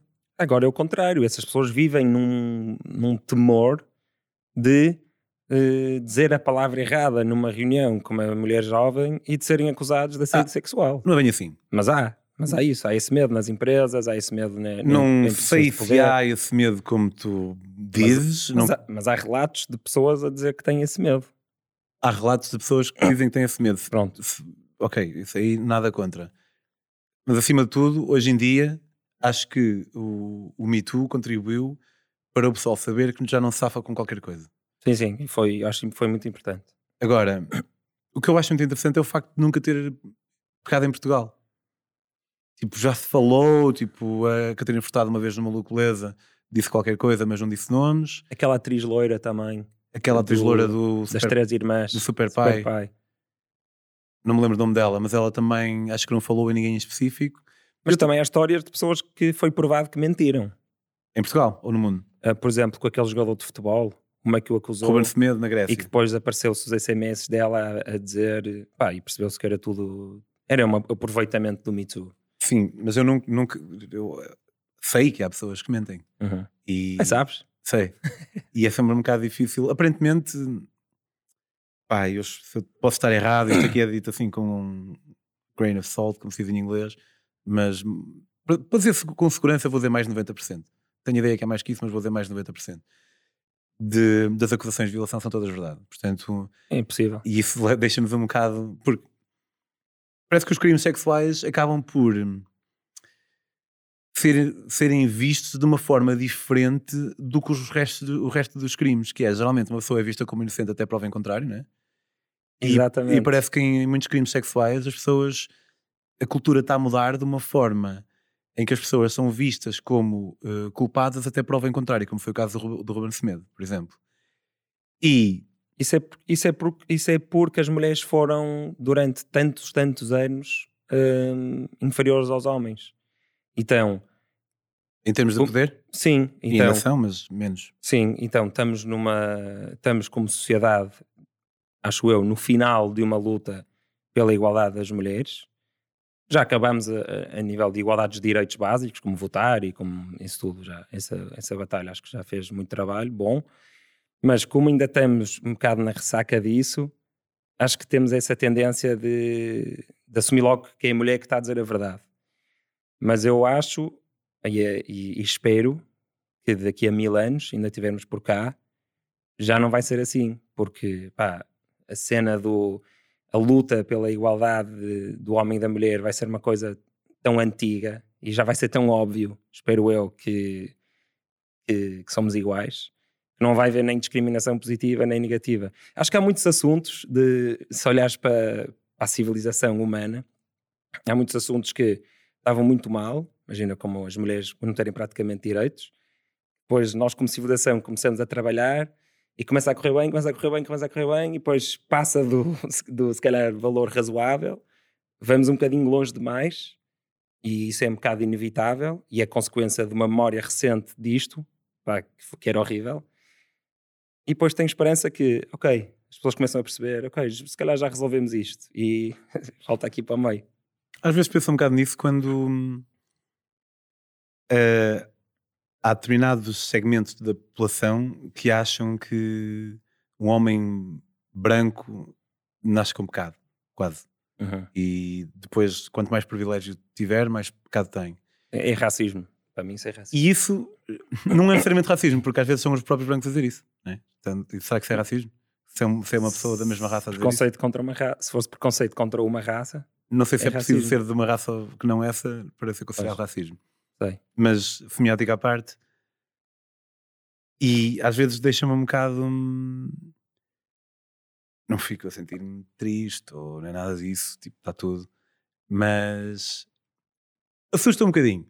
Assusta um bocadinho e obviamente eu consigo perceber que uma mulher pode chegar a dizer então como é que achas que eu me sinto? Não achas que eu sinto-me plenamente assustada? E eu digo sim, mas uma coisa não invalida a outra. E às vezes quando uma pessoa faz o exercício de imaginar o futuro exacerbando qualidades do presente, né? uh, deixa-me quase a perceber de uma maneira distópica que. Mas não acredito que isto realmente vá acontecer. Mas que realmente haja um, um peso institucional de uma pessoa ser branca e que possa ter menos. Acho que nunca vamos chegar ao, ao ponto de ter menos direitos óbvios, mas ter menos voz, por exemplo. Os brancos já tiveste voz durante séculos, apesar de cada pessoa só estar viva há, há um par de, de décadas. Hum. tipo. Pois, eu acho que sou mais otimista. Eu acho que é igual à, à questão das. Não, eu não acho realmente que isto vai acontecer, ah, mas okay. às vezes atravessa-me o espírito. Hum. Às vezes vejo um determinado movimento e, e, e, vejo a. Tens medo do marxismo cultural, podes dizer. não curto esse termo. Estou a brincar. Ok. Mas eu acho que é uma coisa parecida. Eu acho que lá está, houve tantos anos disso que agora fomos um bocado longe demais e ser eh, branco e homem é, pá, é uma coisa quase religiosa. Isto é no, sentido em que é o é, são os maus, não é? Há os bons e há os maus, e, e, e as, aquelas pessoas nascem já com, com a maldade. Vai, é como todo tipo de racismo e todo tipo de, para mim, todo tipo de discriminação de seres humanos, para mim é igual. Achares que os brancos nascem com alguma característica deles que eles devem sentir culpa. Ah, para mim não faz sentido. E, e Eu acho acredito, que faz um bocadinho de sentido, mas continua. E acredito que, que havemos de voltar. Acredito, não me preocupa assim tanto, porque acho que confio no bom senso da humanidade e acho que eventualmente vamos deixar de falar de racismo e vai haver uma fase, e se calhar já estamos a entrar nessa fase, em que o facto de ainda existir, ainda existir calma, já estamos a entrar nesta fase em, em países de primeiro mundo. Um, o facto de continuarmos a falar tanto de racismo, se calhar vai atrasar o final do racismo. Eu acho que não, isso é o que o Morgan Freeman diz e tu tens que falar de um problema para trabalhar na sua resolução. E acho que não se fala demais de um problema que afeta tanta gente. Mas imagina isto, porque eu estou a dizer isto acerca de. Eu não, eu não gosto da ideia de que alguém, por ser branco, possa vir num futuro distópico a ser visto como um ser humano inferior de alguma forma. Isso é uma coisa. Mas não é futuro, é presente. Sim, mas não é. é não, é não, é, não está prevalente nas sociedades ocidentais. É uma ideia que surge em alguns segmentos da população, não, sim, sim, sim. não, é, não está prevalente. E reitero que pá, não, não acho que vá acontecer, mas às vezes penso nisso. Portanto, isso é uma coisa. Não quero isso. Não quero que alguém veja que eu sou mau só porque eu sou branco. Ao mesmo tempo, fazer-te esta pergunta. Imagina que tu tens. A tua família é muito rica. Nasceste, quando nasceste, tu, os teus pais já tinham muito dinheiro. E tu agora tens 36 anos, ou lá a idade tens, e imagina que tens muito dinheiro, todo o dinheiro que tens, os teus pais deram-te. E tens, sei lá, tens pai um milhão de euros, por exemplo. E depois descobres que teu, os teus pais têm tanto dinheiro porque numa, quando o teu pai era puto, hum, roubou a ideia a um sócio dele. E, e tu, tu sabes, literalmente, tu consegues ver que tu tens tanto dinheiro porque há alguma pessoa que não tem dinheiro nenhum. Tu sentes algum tipo de obrigação em restitu- restituir os descendentes daquela família? Sinto uma obrigação, não de. É uma pergunta lixada, eu sei, mas ser, Não, ser sincero. Não, mas não acho assim tão lixada, porque imagina, para responder. É vou- lixada, depende da tua resposta. Sim. Para responder a isso, vamos falar da palavra privilégio. Quando conheces alguém novo e no final, imagina, conheces alguém num jantar e no final da noite vais embora e pá, adoraste conhecer aquela pessoa e se calhar dás um, um passo ao banho e dizes: Olha, foi um privilégio. Ok? O que é que tu queres dizer com, com- quando dizes isso? Queres dizer que fogo, que sorte que eu tive de poder conviver um bocado contigo, não é? Estás a, estás a reconhecer que, que, que tiveste essa sorte e quando estás a dizer essa palavra estás tipo cheio de alegria, certo? Sim. Fogo, foi um privilégio, estás a sorrir. E eu acho que é assim que deve ser vivido o privilégio. É, eu sei que por ter nascido em Portugal e por se calhar ser homem e se calhar ser branco, pá, e de ter mil privilégios, ser alto é um privilégio, está estatisticamente provado. Onde estás a Tem- invadir a pergunta, pois não? Não, não, Ok. já vou lá. Tenho um monte de privilégios e eu vivo, ou tento viver, mas acho que consigo viver o meu privilégio com essa alegria de fogo, o que é que eu posso fazer com isto? E acho que foi um bocado por causa disso que tive o ímpeto de me envolver no altruísmo eficaz. Acho que foi um bocado por causa disso, essa alegria do privilégio que me fez começar o, o Kolkata Relief, que é a minha ONG na Índia. Um, acho que foi sentir esse privilégio que me fez começar este projeto, que é um projeto que me ocupa bastante tempo e que não é também um projeto sem fins lucrativos. E, e então eu acho que é assim que deve ser vivido esse privilégio. Então, se eu estivesse nessa situação, ah, se eu ia sentir mais obrigação moral em relação à família que o meu bisavô roubou, não sei, mas ia tentar viver o privilégio dessa mesma maneira, que é, não é não é o de apontar o dedo e dizer tu és privilegiado, tens de sentir culpa. É o contrário, é tu és privilegiado, tipo, o que é que vais fazer com isso? Como é que vais, como é que vais ajudar os outros? Eu nesta. Estou a ser tão honesto quanto me é possível aceder, porque eu nunca sei. Mas eu quero crer que devolveria pelo menos uma grande parte do dinheiro ao, ao gajo que está a arrumar carros hoje em dia, o filho do, do amigo, filho do amigo do meu pai. Eu, eu acho que também sentiria esse ímpeto de fazer, de o fazer. Agora, portanto, isto tem informação A. Informação B. Pá, eu sei que muito daquilo de que eu beneficio advém, advém da exploração de, de muitos povos. Às vezes essa exploração teve um efeito pernicioso. Por exemplo, todo o ouro que nós trouxemos do Brasil acabou por ser mal para a economia portuguesa. É estranho, não sei explicar melhor que isto. Quem quiser veja 45 graus. Se eu me lembrar também, ou se alguém me lembrar, depois eu meto no, no comentário. Mas na sua generalidade, eu, eu, pá, sei que, que a minha qualidade de vida está em cima das costas dos outros. E, e isso deixa-me a sentir-me um bocado desadequado e desconfortável. Hum. E, mas como está assim meio difuso, como eu, não sei, como eu não consigo ver uma linha tão clara, acabo por conseguir dar uma desculpa a mim mesmo para não poder abdicar de qualquer cena supérflua e pôr nas mãos de alguém que não tem nada. Ok, então é parecido com a camisa, no sentido em que tu há bocado estavas a dizer que o facto de não saberes se, se o dinheiro que usas para comprar, aliás, que o dinheiro que usaste para comprar a camisa vai para alguém mau, faz com que não tenhas cuidado a comprar a camisa. Eh, no, no- no cenário em que tu sabes qual foi a família a quem o teu avô roubou, Já não posso escudar-me na ignorância. Exato, já não te posso estar de ignorância. Sim, olha, é interessante, mas hum, analisando esse sentimento hum, em todas as suas ramificações, tu podes. pá, toda a gente tem antepassados que fizeram coisas horríveis e coisas incríveis. Então será que tu deves ser beneficiado pelas coisas incríveis que os teus antepassados fizeram? não é? E, e isto, isto aplica-se também a povos, porque imagina que imagina que há uma tribo africana que no isto tudo aponta que aconteceu assim, não é? O, o, os escravos que os portugueses levavam de África para, para a América Latina, normalmente era uma tribo que vencia outra tribo, vencia outra tribo e escravizava. Um, então imagina que tu tinhas que pagar reparações a, a, esse, a esse povo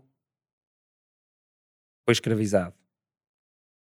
Um, Apesar de não teres literalmente escravizado. Sim, e depois esses, por tua vez, tinham sido escravizados por outros e por outros. Pai, se calhar o dinheiro dava a volta e voltava para ti. Se calhar não. Mas só estou a dizer que se tu vais abrir, se tu vais abrir essa caixa, então pá, de alguma forma tens que definir, ok, mas vou até onde, não é? Vou até os Almoiretos, ou vou até os últimos 500 anos, ou vou até os, os celtas chegarem a Portugal e terem invadido Portugal, e por isso as pessoas entre nós que são descendentes de celtas devem alguma coisa àqueles que são um bocadinho mais descendentes de visigodos ou de marroquinos. Torna-se um bocado complexo definir que, que, culpa é que deves sentir. A questão é que é verdade, é verdade hum, só uma nota, eu, às vezes o pessoal escu, escusa um bocado os portugueses dizendo que não escravizamos e é verdade que não, não escravizamos, nós, eles compraram escravos, não escravizaram, mas quando tu aumentas, como nós sabemos, a procura por uma, uma determinada commodity, ela vai aumentar, portanto eles acabam por influenciar diretamente no processo de mais escravatura. Mas os portugueses também tinham escravos. Sim, mas eles. N não eram eles que iam buscar à vila e tornavam escravos. Sim, eles mas, compravam. Sim, mas tinham escravos. Compravam e depois. Sim, claro que tinham. Mas o que eu quero dizer é que o, o, o, o, o comprar também é escravizar. Porque okay. aumentas a, a, procura, então o pessoal vai aumentar a oferta lá. Isso tu dizes faz sentido, eu, eu consigo perceber isso. Eu lembro-me uma vez estar no, estar no México e, e estava com, em Couchsurfing com uma rapariga que era meio espanhola, era crioula, era meio espanhola, meio uh, indígena. E eu era apenas, ela já tinha recebido várias dezenas de pessoas, eu era apenas o segundo branco que ela, que ela recebia. E, e ela tinha alguns problemas. Quem quiser ler o meu livro, ela tinha alguns problemas, tipo, gostava-lhe o facto dela ser meio espanhola, por exemplo. Uhum. E, e, ela, a tribo dela era Zoc, e ela falou muito acerca disso, acerca da exploração dos europeus. E depois eu, por acaso, fui, fui investigar, depois para escrever meu livro, acerca de, da tribo dela. E era uma tribo que era famosa por uh, escravizar outras tribos. E realmente isso acontece. Porém, isso faz tudo muito sentido, mas faria mais sentido se, se houvesse uma homeostase de privilégio no mundo. Aí ninguém tinha a fazer nada. Mas, se calhar, mesmo que nós, e tu sabes isto, e dizer melhor que eu, mas sabes, no mínimo tão bem quanto eu, mesmo que nós não tivéssemos o que temos às custas do sacrifício de outras pessoas, mesmo assim, nós se calhar já devíamos tipo, partilhar o, o, o, que temos. Ainda por cima, sabendo que numa história recente houve essa exploração, parece que esse ponto acaba por valer mais pelo facto de nós termos efetivamente, efetivamente esse privilégio. Porque se nós fôssemos pobres e numa geração anterior os, os nossos antepassados tivessem explorado tribo A, ah, sentíamos menos responsabilidade em ter que restituí-los, porque não íamos dar o pouco que tínhamos. Mas a verdade é que nós temos bué, então se calhar já devíamos dar de qualquer maneira e não damos. E ainda por cima há esse fator de provavelmente. Agora, é difícil saber, também não sei até que ponto é que. E o que é que é muito tempo? Se calhar se não tivéssemos ido nunca à África, será que as coisas eram iguais? Cá e lá? E, e, e, o que é que é muito tempo e o que é que é pouco tempo? É uma geração, é duas, é dez, é cinco. cem? Cinco. Cinco é a resposta. Cinco é a resposta. a partir de cinco para trás já não tens que sentir culpa. Eh, não, mas olha, é, é, é realmente é muito interessante e, e, como quase tudo, acho que não há ali um. É difícil dizer, olha, a partir de X gerações. Um, mas lá está, se calhar se tu. Ah, no teu cenário, tu tu não tinhas convivido com o teu antepassado que tinha roubado tudo. Não tinha sido teu contemporâneo sequer. Era um, era um antepassado direto, tipo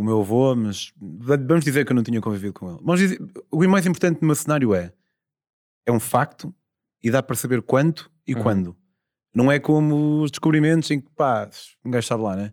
É um, é um facto que aconteceu, dá para saber quem é que foi e como é que o dinheiro foi transferido do meu avô para o meu pai e do meu pai para mim. Uhum. Pois olha, eu acho que, e foi por isso que comecei assim, eu acho que a resposta passa um bocado por veres o teu privilégio com alegria e como uma responsabilidade positiva para partilhares a sorte que tiveste com quem teve menos sorte.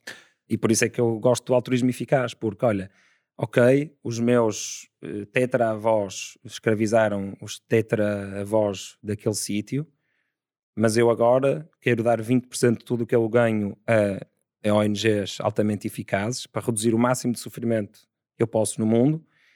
E o sítio onde eu posso reduzir mais sofrimento não é no sítio onde os meus tetravós escravizaram pessoas, é noutro sítio, nada a ver. E para mim é mais importante isso do que a culpa histórica. Então, em última análise, vai sempre parar aí. Pá, vou usar o meu privilégio para, dentro das minhas capacidades morais, tentar deixar o mundo melhor e, reduzir o sofrimento. Mas continuamos a não fazer isso de maneira nenhuma. Tipo, nós, nós já falamos muitas vezes do pledge e o pledge é. Há um movimento de, dentro do altruísmo eficaz em que o pessoal uh, faz uma promessa. Como é que dirias pledge? É, faz um compromisso. Faz um compromisso a doar 10% de, de tudo o que ganha. Ou 5 ou 2. Eles sugerem 10, mas pode ser o que tu quiseres. Ok, e eu, eu penso muito nisso e também me escudo pelo, na falta de consistência financeira que tenho e por aí fora. E, e pá, isso um 10%. Sério, tipo, nós, nós, nem, o mínimo, nem o mínimo fazemos. Eu e tu e o Zé Manel, e eu sei que tens a. Eu não estou a desvalorizar de maneira nenhuma todo o trabalho que, que tu fazes no Colcata e, e, é, e, é, espetacular, não é de maneira nenhuma a minha intenção desvalorizar isso. Mas temos muito mais do que precisamos e mesmo 10% recusamos a fazer isso. Portanto, soa muito bem isso, mas acabamos por não fazer nada. Está bem, mas fazes, se não fazes para essas pessoas, o que é que has de fazer para as que o teu tetravô. Tetravô, imagina que é, que é o teu avô ou o teu pai. Porque a questão é: se é o meu avô que roubou e deu dinheiro ao meu pai, roubou uma ideia, ganhou uma, hum. inventou a máquina de costurar e o meu pai ficou rico com isso. Eu fiquei rico com isso. Hoje em dia não faço nada. Só vivo desse dinheiro. Será que é tão pior assim? Será que não dar o dinheiro de volta aos descendentes daquele avô que hoje em dia andam a arrumar carros, será que isso é muito diferente de ser eu a roubar a ideia? Então eu respondo-te a isso com uma pergunta. Imagina que tens um. Estás numa sala e tens duas, duas crianças a afogar numa das salas e uma criança a afogar na outra, mas a, a, a, criança que está a afogar sozinha é neta de uma pessoa que o teu pai roubou e as duas são pessoas que tu não conheces que vivem na África subsaariana. Qual é que salvarias? Uma criança ou duas? Duas. Pronto, então parece que tem mais valor para ti a quantidade de, de vidas que salvas do que o facto de ser descendente de alguém que, que o teu avô prejudicou. Não é ser descendente, é ter o dinheiro. É poder ser descendente e não ter nada. É, é, é, ter uma qualidade de vida muito superior porque recebi o dinheiro diretamente de uma ação condenável. Não é sim, só mas, ser descendente. Sim, mas é igual. Isso muda a resposta, a tua resposta? Não, na verdade não. Pois, então acho que é um bocado por aí, pá. E, e eu estou a vestir o meu chapéu de altruísta eficaz aqui, não é? E, e acho que, pá, acho que nestes, nestes, nestes cenários faz sentido. Me ajuda a não sentir culpa histórica. uh, olha, Pedro, já chegamos aqui à horinha. À horinha? Sim, uma boa horinha. É o que as pessoas, é o que as pessoas me têm. Mas só tivemos uma hora, não? Não, chegamos assim, aqui à horinha de, do final. Ah, ok. uh, muito obrigado. Obrigado. Sempre eu. um prazer eu e o Pedro devemos ter, para aí, sei lá, 10 horas de, de conversa na internet. Temos um desassossego, eh, que é um, um, dos programas do Pedro. Desassego no YouTube, Desassego Pedro on the Road, de 4 horas de conversa e o Tomás. Uhum. Eh, temos uh, 3 episódios ou 4 de Metamorfose Ambulante, que são histórias de viagem. Um, e devemos ter mais aqui também sobre, mais. sobre outros assuntos. Espero que tenham gostado. Um... Quem quiser seguir o Pedro nas redes. É em Pedro Underwood no Instagram. Lá, este gajo. Estou claro, mas tens de ter isso. Mas eu ia dizer. Ah, desculpa, estava com medo quando dissesses. Ah, não, mas por acaso, olha, tranquilo, não fiquei chateado. Um, Se gostaram e acharam interessante, partilhem com alguém que, que também possa gostar disto. Façam o like e comentem o que é que acharam, onde é que nós erramos, subscrevam corrijam-nos exatamente e cliquem na, no sininho. Um, isto porque são maneiras grátis e muito fáceis, com um movimentozinho do vosso dedo, uh, para apoiar este projeto. Uh, se quiserem apoiar mais, há de haver um link algures uh, para um sistema de mecenas. em princípio vai ser o Donor Box. E, e, muito obrigado por terem estado connosco. Até à próxima. Tchau, tchau, Tomás. Abraço. Top. Yeah. Fiquei meio nervoso ali na parte de contar. Chegaste?